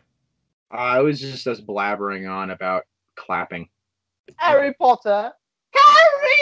But Potter. Yeah, I mean, Okay. this this to, this movie to me highlights why this could work perfectly as a show in any capacity. It also proves why this world is amazing. It proves why it was a good kid story. Um, there's a lot of great things about this, but on the whole, it's the biggest question I have is which one do I think is a better film? This one the first one? I think the first one's a better story, but I think this one is technically better.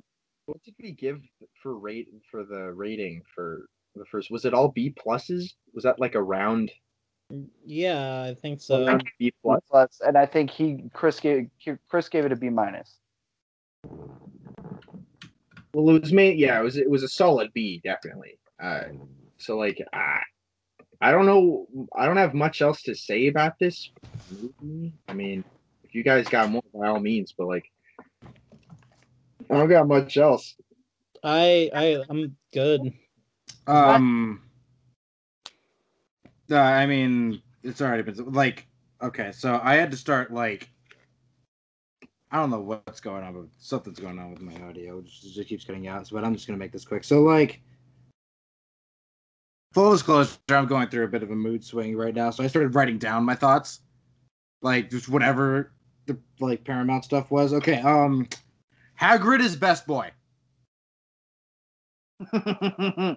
Hagrid's best boy or Robbie Coltrane's best boy? Absolutely not. Um, Hagrid, Hagrid, What? one hundred percent. okay. Um, Just this sure. did He's gone to, he's gone to jail once already. so- Azkaban. It's like more than jail. It's like serious shit. yeah, it's fucked up, man. I just want to make sure because he has gone to jail. um, I did think this was a better mystery than the first movie. Um, mostly because they did more with it. Um, Titles matter. oh my god, like I have legit listened to that back several times this week. I that, that is like one of the funniest things. Like seriously. Um but like that leads me into two things. Um the more I watch this, like the less I liked Sorcerer's Stone. Mostly because of that reason. Like it's like there was more of a mystery to it instead of it's just like it's just Harry going to school and going to Hogwarts like for the first time getting exposed to this and there's not much of a plot to it except for the last like 30 minutes or whatever or like like like a few minutes sprinkled throughout um Sounds like you're gonna like this series as it gets better. Yeah, um and then like second point of that was now i get it. Like harry potter and the chamber of secrets harry potter and the sorcerer's stone. Like these are titled like mystery novels and now i this as i was watching this i'm like boom it's a mystery. It's a freaking mystery. Why am i so it's a mystery. These are mystery novels that are writing wizardry I need to get a mental. I need to get like a, me- a mental health check. Like no, no, seriously, let it out, man. Let it out. Like it out. like I may be like mentally inclined. Like, I how did I miss that? What you It's need like- to do to let this all out is to write a book, okay? Capture your essence of your age right now into that book and then seduce a young adolescent girl into writing blood on the wall, okay? That's how you let this out. I will I don't know. stand. I'm still I waiting will for- stand. I will stand by. I will stand by that. Hogwarts has a forensics lab, and they could have known whose blood it was. No, if they, if they don't if they don't wear helmets, they don't know whose blood that is. What year do these movies take place? Uh, early Heck uh If they're driving a car that old. well it's also a really poor family, so True.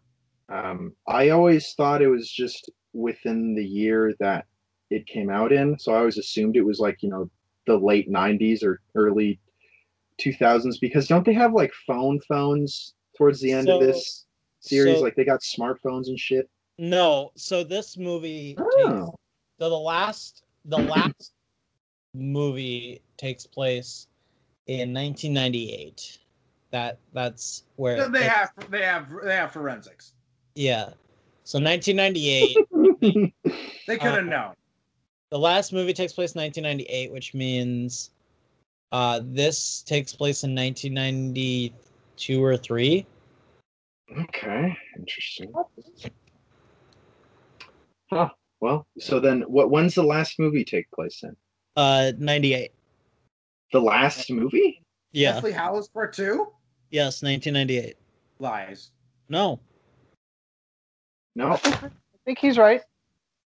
that is Well, wild. well, I never well, thought of wait. it. Hold on, hold on, hold on. I don't want to get another strike, but th- th- Then don't say it. Then don't say it. Just don't say it. Just don't 98. say it.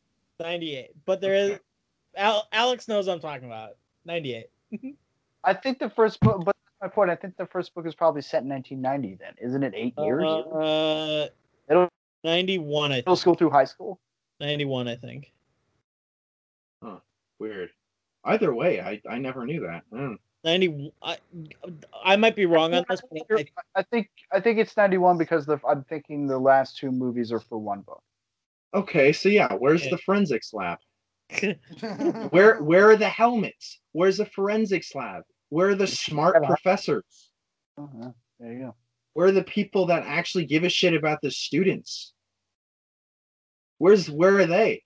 It's like I'm public watching. I'm watching the car get chased by the train on the tracks, and it looks wonderful.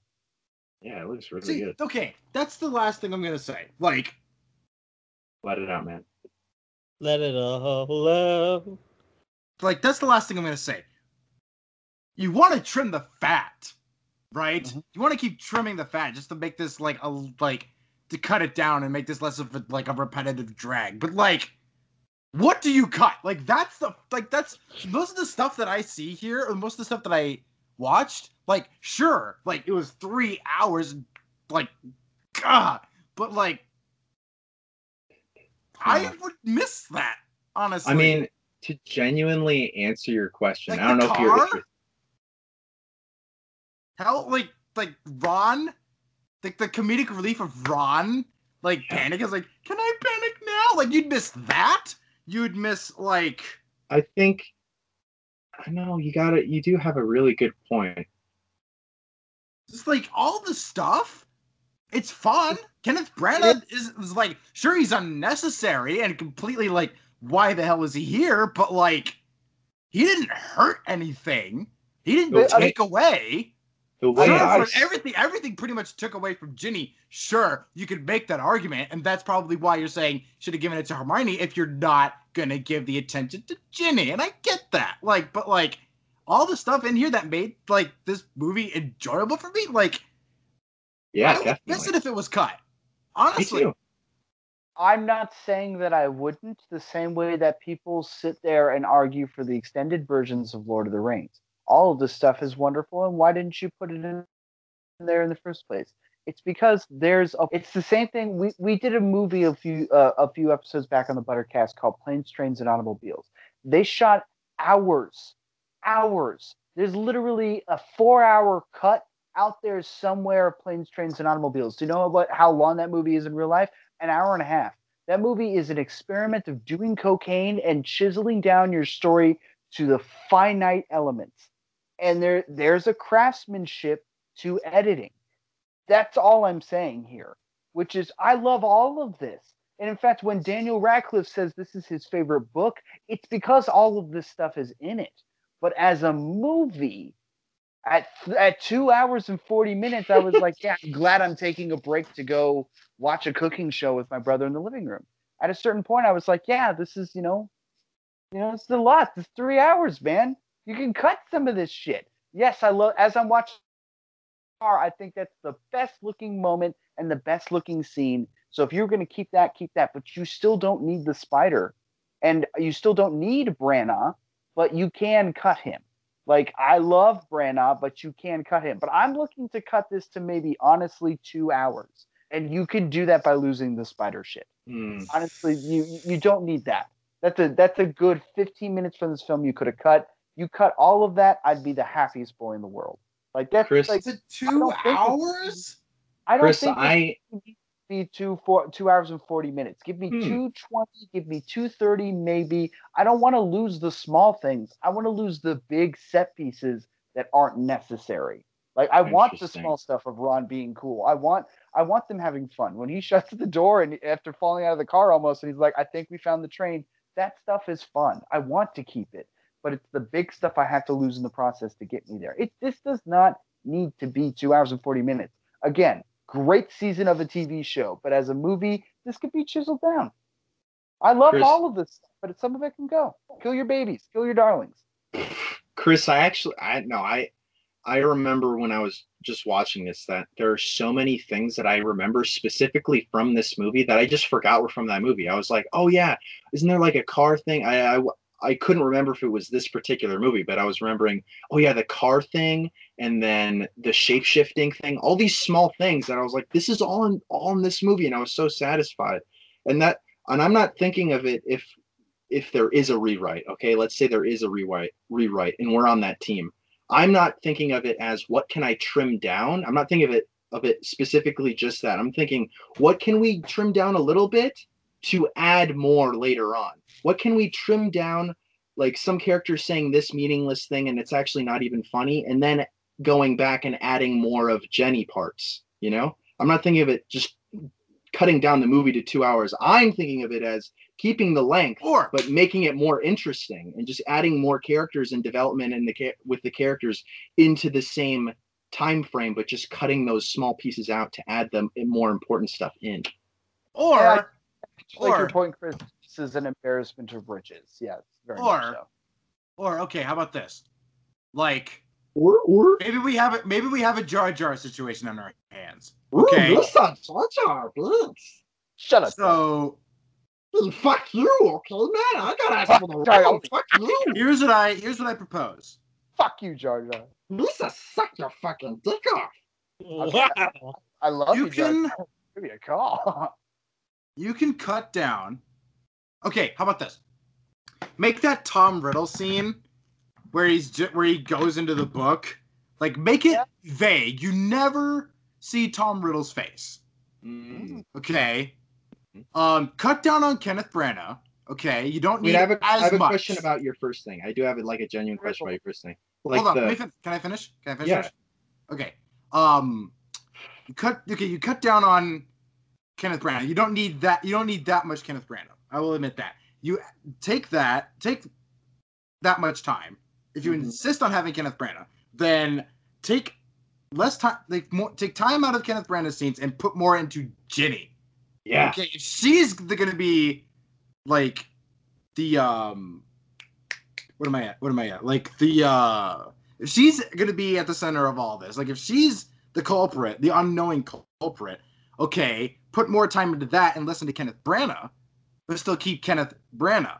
Then at the end, instead of the Tom Riddle that we got, make Kenneth Branagh Tom Riddle or a Tom Riddle figure like that, you know.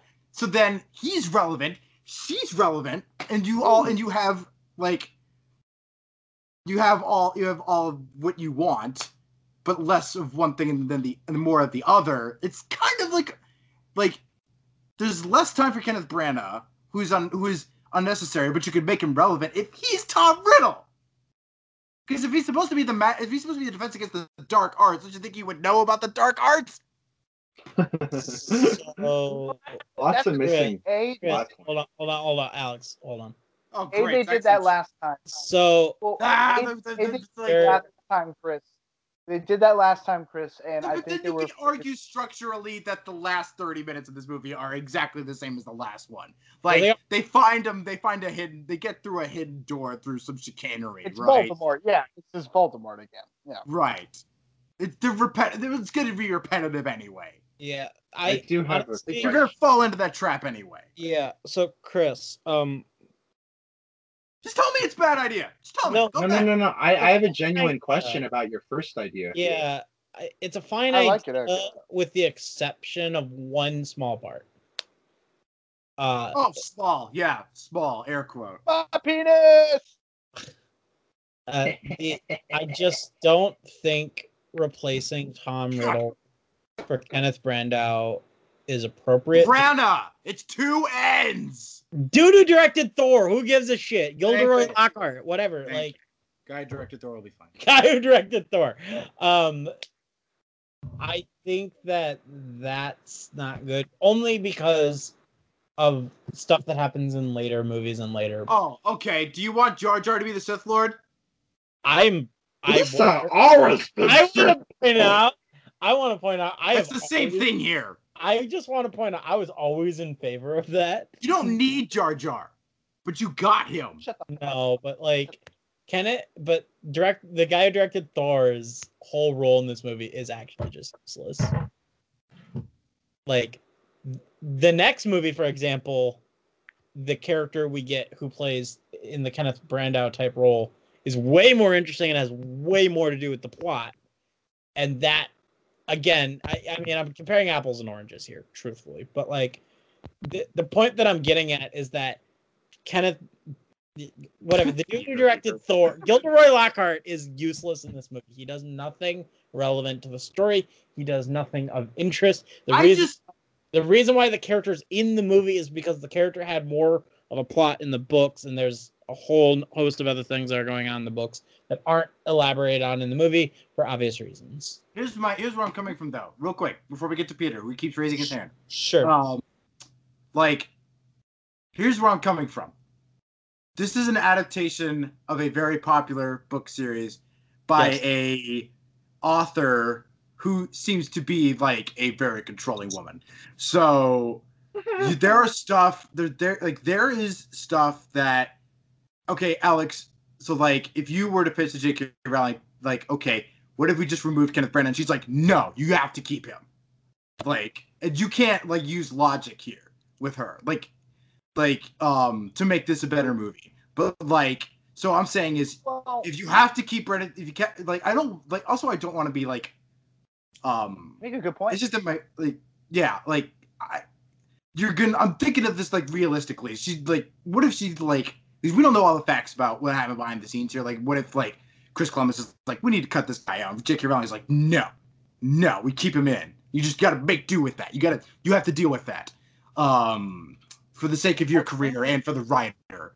Um, It- but like, it may be very interesting if she was super controlling and then we got the next director that we have who is so specific on visual on what his visual is for her to just let him step in and do that maybe the whole point of yates is that he gets it right but also l- listens to her uh, i'm not sure which is a miracle. it would make sense that in this second movie, considering the hype of the first movie, that, that she would want more pull. And maybe after that, they were like, you know, maybe we don't put the entire fucking book in the movie and we just kind of like chisel things down a little bit better. Because again, you put Branagh the movie because the character is really fun and interesting. And if these are kids' movies, great. But like, even they, they had already had book four by now. Things were going to get adult soon. People were going to die and things were going to get way more interesting. And so the fact that the like you have to find a moment where things were going to get a little bit more one or the other. Maybe they should have gotten somebody else to make this other than Chris Columbus, but Chris Columbus made a genuine effort to try and make this darker and more interesting looking than the last film. But there's still a lot of goofballery and owls falling into windows and stuff like that. So it's hard to say because the next Oh. movie really does genuinely feel like you're entering the teen Riverdale world of Harry Potter, and you, and we're out of the Hannah Montana place because this feels like Disney, Nickelodeon, and soon we're gonna head into WB in like the span of a movie. Okay, Peter, what do you what do you have? Oh no, I, I had a question about your Tom Riddle idea about Okay. kind of cutting not cutting the character up, but just not really seeing his face. I was curious if that was like just for the memory thing, not not the flashback. I don't mean the flashback, but when like the third act, the climax, where he's just standing there explaining shit. Like you mean cutting him there, right? But yeah, like Okay. you don't need I really That's why Right. you make his. That's why you like uh make his face like you don't show his face. So then, when later in my hypothetical um pitch, Mhm. um it's revealed that Kenneth Branagh is Kenneth Branagh's character is Tom Riddle and therefore and thereby um Voldemort. That way you could get away with this young guy. You can get away with having this young guy, this random young guy playing Tom Riddle, and then him showing up at the flashback, and then it being him at the end, him being a memory trying to come back into physical form. Like, you know. Hmm. Yeah, Like, no, no, the- I, I like your point. I- I really like your point about the. Also, about I Tom- just made it up, so there are questions No. I can't genuinely answer. No, no, no. I, I, I want to, I want to build off of it. If you don't mind, I want to, I want to, I want to say that instead of him being physical for a memory, which defeats the entire fucking purpose of being real or not, because he's like, I want to be a Mm. real boy, so I'm gonna use this little girl. So then, instead of doing that, which makes no absolute sense, he's not entirely a real boy, but you can still hear his voice through the book. Maybe he's possessing this giant basilisk. Maybe he's like actually speaking through the fucking snake and the book. He's using these objects, and there is no true physical form, but you you get to see his physical form through that flashback. The book shows him because the book is like you know an echo of his 16 year old self before he becomes whoever he becomes later down in the movies. You know what I'm saying? So like you can still have this weird voice saying like you can still defeat, you know, you can't defeat me because I can still hear you. He can be talking through the snake instead of fucking standing there like a moron and looking stupid and making the scene less dramatic. Honestly, if there's one guy just standing there watching everything happen and Harry's like climbing shit and like snapping a giant snake and you get this guy just standing there, like it, it just makes it feel weird. So like why can't he They've be stabbed through the snake? Harry, but now I'm still here. and Explaining. he's just standing there. It's like, okay, I'm just gonna stab the book. And he's like, no, no. like it, it would make probably, yeah, that's one of my favorite moments where he's like about to stab the book. He's like, "What are you doing?" You're like, "You know what he's gonna do, dude. You took his wand. Grab the fucking I book." know. it is it is pretty funny comedically. That's why I'm like, can it just be like that? Can we just leave it? Because it's kind of funny. But in a serious sense, like it would make it more it would make it scarier if he's not just this 16 year old standing there like he you still hear him you still hear him through the book you could maybe even hear him through the giant basilisk snake or whatever fucking Yeah, it would be way cooler if he was a 40 year old Russian guy who could time travel. yeah, Yeah. use that use it Or a guy without legs who's a racist who keeps uh, making racist comments as Will Smith and Kevin Kline. Kevin Branagh's been a been a lot of don't, I don't like that one. I don't like that one. For God's sake, I'm not. I'm not but no, I, I agree with Chris. Like the the physical part of him that's like not even physical. Like, is he just a projection in their heads or however this magic works? But he can grab Harry's I wand, mean- but he's not a real boy. Right. I, I mean, it. at this, like, if Tom Malavo, what is it, Malavo, um, Uh, Voldem- whatever. Doesn't uh, matter. Riddle, like, um, like if he's Voldemort, then it, then that explains everything. It's like, um, it's like the how Palpatine tricked the Jedi into thinking that he wasn't the Chancellor. I thinking Palpatine wasn't the Chancellor. Like it's the same thing. He could be right there and there in there, and then like, like he was a teacher at Hogwarts, Voldemort, teacher at Hogwarts. You know. Mhm. the Um, thing that, the thing that I that I always thought about when I first saw this movie that I thought developed the Voldemort thing really well was that yeah, it's Voldemort again, cool, and he's got to stop him at the school again, cool. But that stopped and I thought Malfoy's dad put that book in there. Yeah. Yeah. That me. Mhm. What kind of helpers are out there? People want Voldemort to come, and I was like, ooh, like that. So a lot more conspiracy and espionage into the world. Yeah. But like, I know Dobby's trying to be like, "Don't go, it's not safe and stuff." There's a plot against you, but like, that's Also- that to me is more of a like fun, thrilling way like once you dropped that book in there, and I like stopped and thought about it. I was like, oh man, like the purebloods are back, man. Mm. Nazis. Yeah, the Nazis are back. so these, we watch these two shitty films set in this world. We are arguing about the peccadillos of what is basically a film that is a way better than Crimes of Grindelwald. Like, it's still- still tripping. There's- I like a how you're lot still of- tripping about that. There's a lot of films way better than What that the- movie. Fuck Chris, because what uh, I, I that's all I'm saying is I like this movie. I don't think it's bad. I this was the one movie I was gonna watch and be like, uh, is this a bad movie? Is, it- is there really one of these that's bad? No, it's not a bad movie. It's just kind of fatty. It's just kind of fat. Just I mean, you know, I mean, kind of big. well, im- well. To be fair, so am I. So there's a So lot of am fat. I. I- There's a lot of The fat I can trim off The best way to describe this, like how my thought process is, is that it is fat, but like it's gonna get liposuction, but where is that fat gonna go? You know, you're gonna maybe it'll go in the maybe it'll go in the boobies, maybe it'll go in the booty, or whatever wherever this Oh patient God. wants the It's the fat. You know what I'm saying?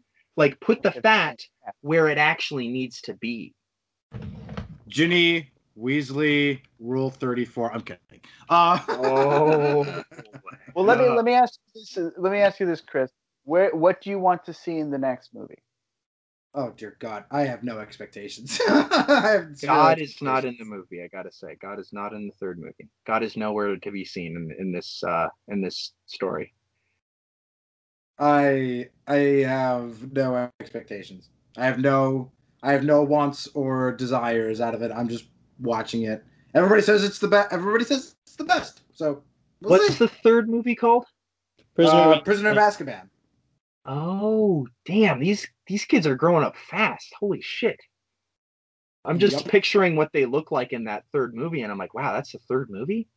Yeah, mm-hmm. they like grow up really fast over that. But in fairness, there's a two year difference between when this movie comes out and the next one comes out. So Right. It's just timed differently when they release them, but not when they're making them. So yeah, it makes it seem really weird. yeah. That's another thing why six this movie months is the way it between- is. Yeah.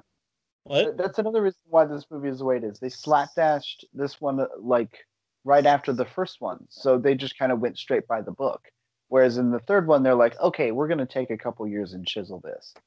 Yeah, man. Um Wow, holy shit. I can't believe that's the third one. Holy shit. Um yeah. Then it's Goblet. Then it's Order. Then it's Half Blood Prince. Then holy it's Deathly shit. Hallows. Oh my Mhm. god. I just want to point out, dude, the jump from the third movie to the fourth movie, like he grows like a full mullet, Yeah, it's pretty awesome. and then the movie after that, he like chops the mullet off. So it's like, Here's the thing. Here's Yeah, the it's thing. the same look for the next three years. Here's the thing. Next episode is the halfway point. Yes, it is. Oh, yeah. Yes, Wait, it is. what? Holy shit. Yeah, next episode is the halfway point. I don't want it to end, man. Right now. So, Hmm. and, I, and to give you guys an update, I'm feeling I'm feeling fine. I'm feeling fine about this right now. That's that's All right. good.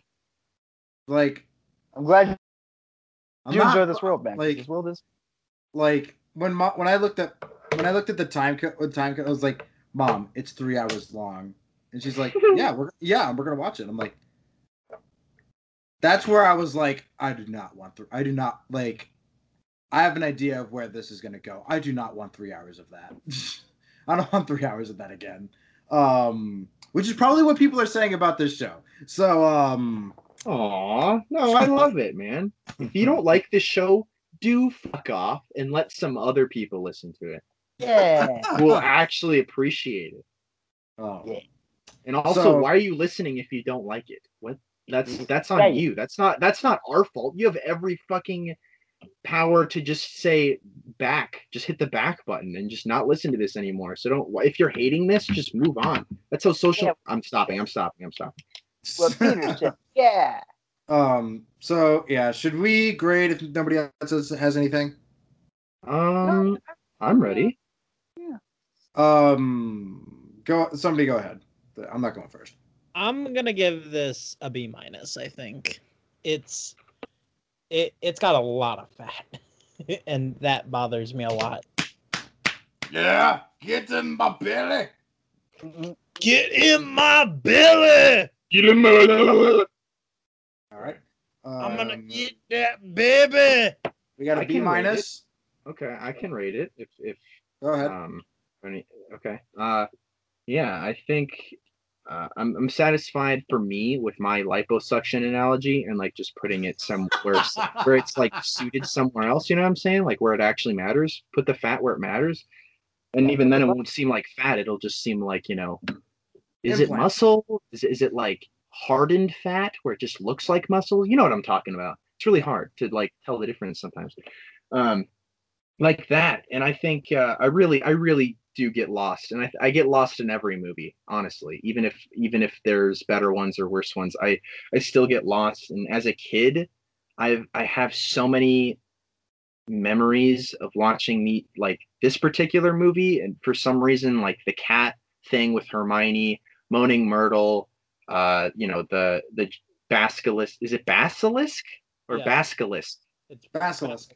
Basilisk. Okay, thank you. That and then Tom Riddle showing up, the memory, and like always thinking, oh my god, it'd be awesome if they had like an old, old version of Harry Potter, where George Potter, whatever, what, Gregory, what the hell is his dad's name?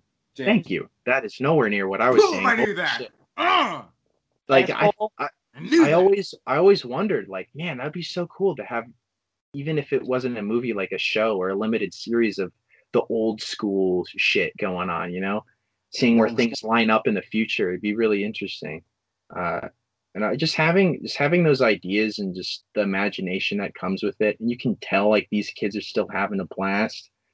But besides that, the story is a bit lackluster for me. It always has been as a child, but I always let that shit go because I'm like, yeah, funny car scene and blah blah blah. But like actually looking at it for what it is and not just watching it because I want to and the nostalgic feeling I get when I watch it.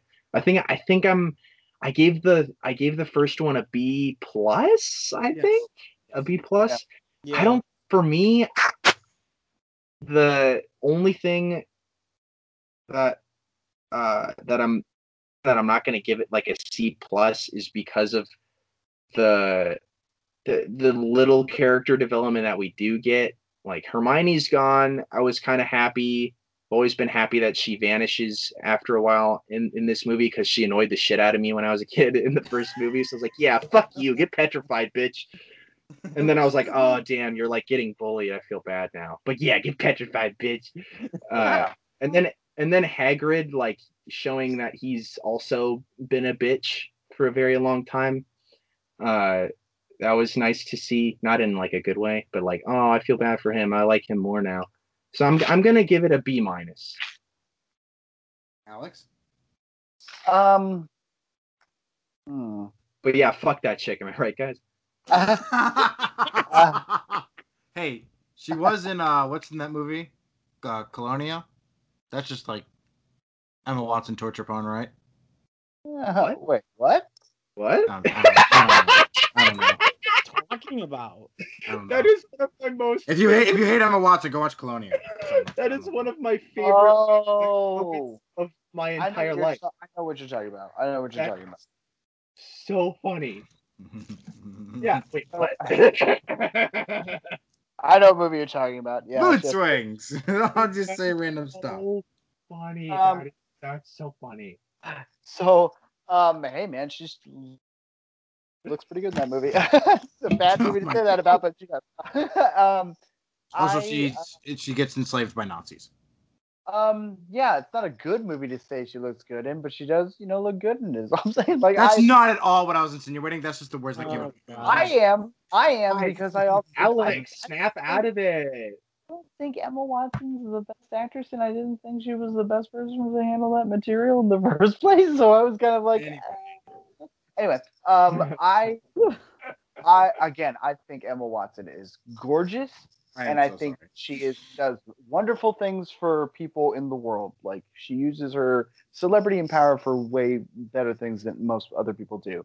But she's, I just, I've never thought she's the best actress in I, getting. I, I, I, I said Like, when I meant fuck that bitch, I meant Hermione, not the actor. oh my god. Uh, Uh, so okay. Going down a different road. The the thing is with this movie, I like it a lot. I think it has. I think it's a better movie. I think it has. Every, I think every scene has more going for it than the first movie does. But there's a magic to that first movie that this movie doesn't have.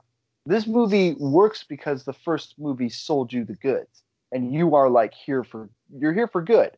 And with that being said, uh, as a story, it's not necessarily better. Whenever I think about this series, these two films kind of come together for me. And although I think there's a lot of great moments in this, the whole of the first one I think is better. Um, so ultimately, I would say if I gave that one a B plus, I would give this one a B. I wouldn't go so low as a B minus. But then I'm also starting a new count. In the last movie, when they were doing the the um, traps to get through to get to the sorcerer's stone, they fell into a group of vines, and uh, I feel like that was for the hentai crowd. And in this movie, Oh. uh, Hermione Uh. to a cat, and I'm gonna count every movie to see which fetish it goes for. I did. Oh I- my that's, god. That's exactly Oh what I said my- to my mom. It was just like they turned into a furry. Yeah. Oh. Each movie's gonna have a fetish. I feel like Goblet of Fire is masochism, but we'll see. Wait, what- oh my god. Oh my god. I can't wait for you to figure out what the fetish is for the third movie. I know fetish count. Harry Oh. Potter fetish. Count. Oh my god, I can't wait for what you have to say for that. Holy fuck! Anyway, so B is what Alex said. Um. Okay. So. Typing that out. All right. Yeah, I want to know. Um. I'm gonna change some of these later. So, for me, um, how do I refine this down? So, it was three hours of Harry Potter. Um, Yes. watching it with my mom did actually help. Um, that's good. but um, so like, this made me like Harry more. Cause this like he was just being bullied in the first movie because of because like he like he was his parents' kids, apparently. Um um which is no fault of his own. But in this movie it's more of like now he's starting to question himself because he can talk to snakes, which is something hardly anybody can do that isn't like messed up. Um um like he's doing more so now he's starting to question whether he's aware or whether he's doing this and he's not aware of it. Like he just finds it like he's just coinc- like he's starting to question himself because of this weird stuff that's happening. Um and like like I kind of like appreciated that. Like um uh I also did I have to mention uh this was this was the most John Williams score we've encountered thus far. And I know Fantastic Beast wasn't John Williams, but like they were trying to be John Williams, but this was like the most John Williams, I think. Hey Chris, John- it's almost like John I- Williams made the score to this movie. I was gonna say he didn't make the score to this. Yeah, He didn't? He was did. too. He, was did. Too, I said he did. No, no, no. He was too busy. So they took bits and pieces and ideas from the first movie and that he could give them for this, and then other people shaped it into a score. But he Oh was God. so busy because of this and Star Wars and other things that he couldn't legitimately write down a complete score for this. He had to give all the puzzle pieces and then give them to other people to complete it. Oh, Ah, he's well, just They credited. fooled me. I, I Uh, think I'm saying. 'cause I am not credited. I am not musically inclined, uh, like other things. No, Uh, it just found that out in the trivia. I didn't know either, but like it is his music, but he didn't actually write a score. He just gave them his leftover sheets and was like, "Uh, here, I got to go do a Star Wars thing." And then he I off. really like the soundtrack. Blah. It's great. No, it's good. This soundtrack is cool. I really like the sound that they. I, I don't know. It's hard to describe it, but whenever they use the invisibility blanket cloak, whatever you want to call it, and then it, the same sound happened when, or the same, I guess it was a song, a track, if you want to call it like that, uh, happened with the the first time Harry was writing in Tom Riddle's book. It was like this weird, ominous just background noise, almost like they were running their fingers around glass glasses, you know, with water in it, but it was like just distorted. Uh, it's hard to describe it. I really can't describe it, and I, that's one of my favorite things. Like, I, of course, I love the original score of Harry Potter. I always do it, but that weird like, but it's Um, just so distorted, so cool. visually, I liked it. I like the use of tilts. Um, Oh yeah. It's called the Dutch angle. That's also was Yep. celebrated mostly in the Third Man. Yep. Um, but overall, I actually liked this more than the first movie. B. I think Cool. I think I think you can. Make I gave the first. I gave the. I gave the last one B minus. So I'm giving this a B. I'm just, not. like, I just enjoyed it more, and by the end, I was just like, you know what, that was pretty good. I actually like Yeah. this. It was more on point, more of a movie than the first one. Um, I actually liked Harry more. Um, and um, like, yeah, I kind like. I know it. There's a lot of fat to trim, but like, I'm glad I got that fat. Like, I like. Either way, I could have. I would have been okay with like yeah um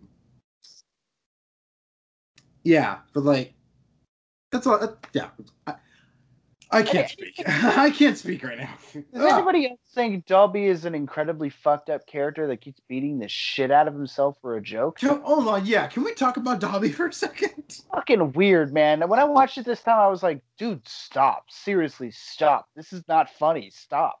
And then Harry's like, stop. Harry's so pissed at him, and this guy's got legitimate problems. Like, I no never seriously, seriously stop hurting yourself. Just stop. Please stop hurting yourself. And like he never does that. He's just annoyed by him. you know what's I, I never I never saw it even as a wee lad. I never saw it as comedy relief.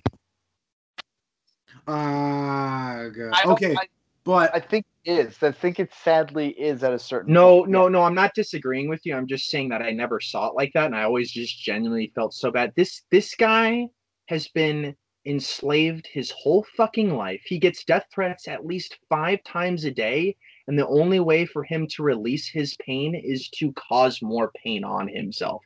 And that's to brutally bash his face against a dresser handle or smash his skull against this uh bone vase. I don't know what the fuck it's called, Mhm. but like he just, I've always felt so bad for him, and I I never thought of it as comedy relief, and it really is comedy relief. Now it, it isn't for me, but like that's how they made it. And That oh, that, I you know, I'm I'm not saying what did I say B minus? No, I can't. I, no, no, no. I'm not gonna let that taint my score. I'm not gonna let it. It's not dainty. It's Um, one of the things that I'm like watching the movie now. I'm, I'm watching Dobby talk to him in the hospital after the Quidditch match, and it's like Yeah. He's telling him, and he feels bad, and he's crying, and and Harry's just looking at him, and he's just got this look of disgust. like, oh god, oh man, yeah, he's yeah. I, I don't know. It is weird how they handle it. Uh, it doesn't change my score either. Um, Chris, I, I also uh just real quick harry is a quidditch god just, Yeah, dude. just gonna say it uh, anyway go ahead alex I'm sorry. go ahead you were saying Oh yeah. Um. Uh. I think it's you going the route that you are, um, liking this more than the first one. Yeah, that makes sense. Um. I think there's a sense of nostalgia that I may have with the first one being what it was, but um. Yeah. I, I just think I like the fact that it's a sharper movie, but only by a little bit of the grade. This, this is so much more confident. This everyone's having a much better time. Um, Acting the visuals are too. better the acting is better. Like everything is better in this in a lot of ways. Just the story is just too much. It's like oh it's like too much frosting on my cake. Thanks. It's not a bad thing. It's like i'm gonna just scrape some of this off thing and then yeah i think they just get better at not putting too much frosting on as movies go on I'd also like to point out that the next movie is going to be the gold standard going forward. okay yes the third movie is the best movie you're not behind you're it not but I- making this sorry go ahead alex I, I, I the third movie arguably the best movie technically because of who made it. And story wise, yes, there's a lot of things, but I think the main reason that a lot of people love it the way they do is because it is a shift to a more dramatic uh, tone. It's something that's a little bit more adult. It gets the kiddie stuff out of the way, and you honestly feel like you're in a mysterious, magical world where these kids, you know, might actually solve a mystery. You know, it. it I, I that's why I think people like it more, not necessarily just because of who made it, but because it feels like things are getting stronger and more focused and in a more interesting direction. And, you know, things blow yeah, up. I mean, if, if we're gonna talk about the best just straight made film, it's So probably definitely Hallows Part Two. But But you might like the other ones better. You might like the uh, you might like uh, the last That's- film more, example. that's my thing. It's like you're not doing me any favors by telling me th- that we're peaking with with Azkaban. well, Like, I haven't re- even seen. I haven't seen it. let me rephrase. You gotta let. You gotta let. You gotta let me. You gotta well, give. You gotta give me some room to make that decision myself. No, I understand that. Azkaban, for most people, is considered the best, but it's not to say any belittlement about the neck, the rest of them, because they're all very good and very close to how good they are. And there, there are two, uh, what many would consider two gems in these, and that's that's Azkaban and Deathly Hallows Part Two, and the rest of them are still very, very good movies. Like and, and and the best part is, is that these movies are good for different reasons. A lot of why people like Azkaban is for Alfonso Cuarón and for The Shift, and it it's just feels like a very different movie, and it shifts the whole franchise in kind of a very particular direction. They they continue to build off the shift that Prisoner of Azkaban starts, and that's a big deal.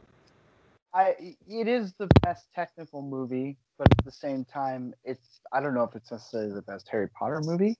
Um, I think Yates really stuck around for a reason, really Yeah. defined things, and a, lot of things are what they are now because of him specifically. And again, we, you may enjoy that more. Uh, I love it's- Prisoner it's like in, it's like in the, if the first Marvel films in the middle of them they just had Tarantino show up and make one, and it's like yeah this is a Marvel movie but this is obviously of a better quality of all the other films so uh, and uh, all the right. goriest for some reason. I can't quite figure that out.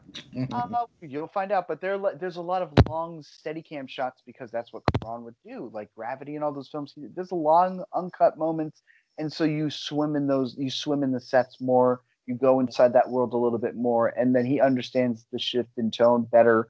It's it's it's having a craftsman versus having people that you know aren't necessarily not every director is like him, but like they just happen to grab a guy who's excellent at his job that would go on to make amazing Oscar nominated movies. So like they just got a master in there for some reason. probably for example, getting Rian Johnson in your in your sequel trilogy. It, Yeah, it also that. probably helps that they added like three incredible members to their lead cast in Gary Oldman, David Thewlis, and Emma Thompson. I've been waiting for Gary Oldman this whole time. This, I, if you ask me, this is the best Gary. Ah, ah, ah, ah, ah, don't. Like, where's my Commissioner Gordon? Just we're gonna he he is in the next film. He's in the next few films actually. Is anyone else hearing that Shut up, clicking? Zach. That better not be me. I swear to God. Well, I'm hearing clicking, so it's not me. Hold on. Me. Uh, so anyway, yeah, Prisoner of Azkaban's next. It's not me. Okay. All right. Um. I just, I just, just for poops and giggles, I'm not gonna spoil anything. I'm not gonna say anything else. I just googled, Google imaged Harry Potter Prisoner of Azkaban, and I was like, all right, this, this is the third movie. Okay, holy shit. Don't we Google got- image it. Don't Google image it if you haven't seen He it, Chris. can watch But the trailer if he wants. We're done talking about the last one. That's I'm- true. I'm good. I'm going in completely blank. dude, holy fuck! I literally, if you, if I had to guess, Like I I've would seen guess bits that- and pieces, but I I have not seen those pieces put together. dude, I'd be I'd be like, that's not the third movie. That can't be the third movie. I don't know what the third movie is, but this one isn't the third movie. They look so much older. It's crazy. Just just that alone is crazy. But yeah, the the tone switch. It's like, oh, we're getting serious, man. I think this is also the first one to be rated PG thirteen, if I remember correctly. Dude, this might be my favorite. I mean, we'll have to fig- we'll have to find out at the very end which our favorites are. But like this one might be my favorite. Uh, it's very very good. Um, anyway, um, love you guys. I love Um, there you go, everybody. Um, Chamber of Secrets done. Now, now we're doing a gear shift.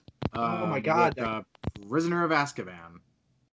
Really, you're not hearing that clicking? Is anyone else? I am hearing. that. I'm very much hearing that. It's not clicking? me. Okay. All right, Chris. Let's. Do you want to start over?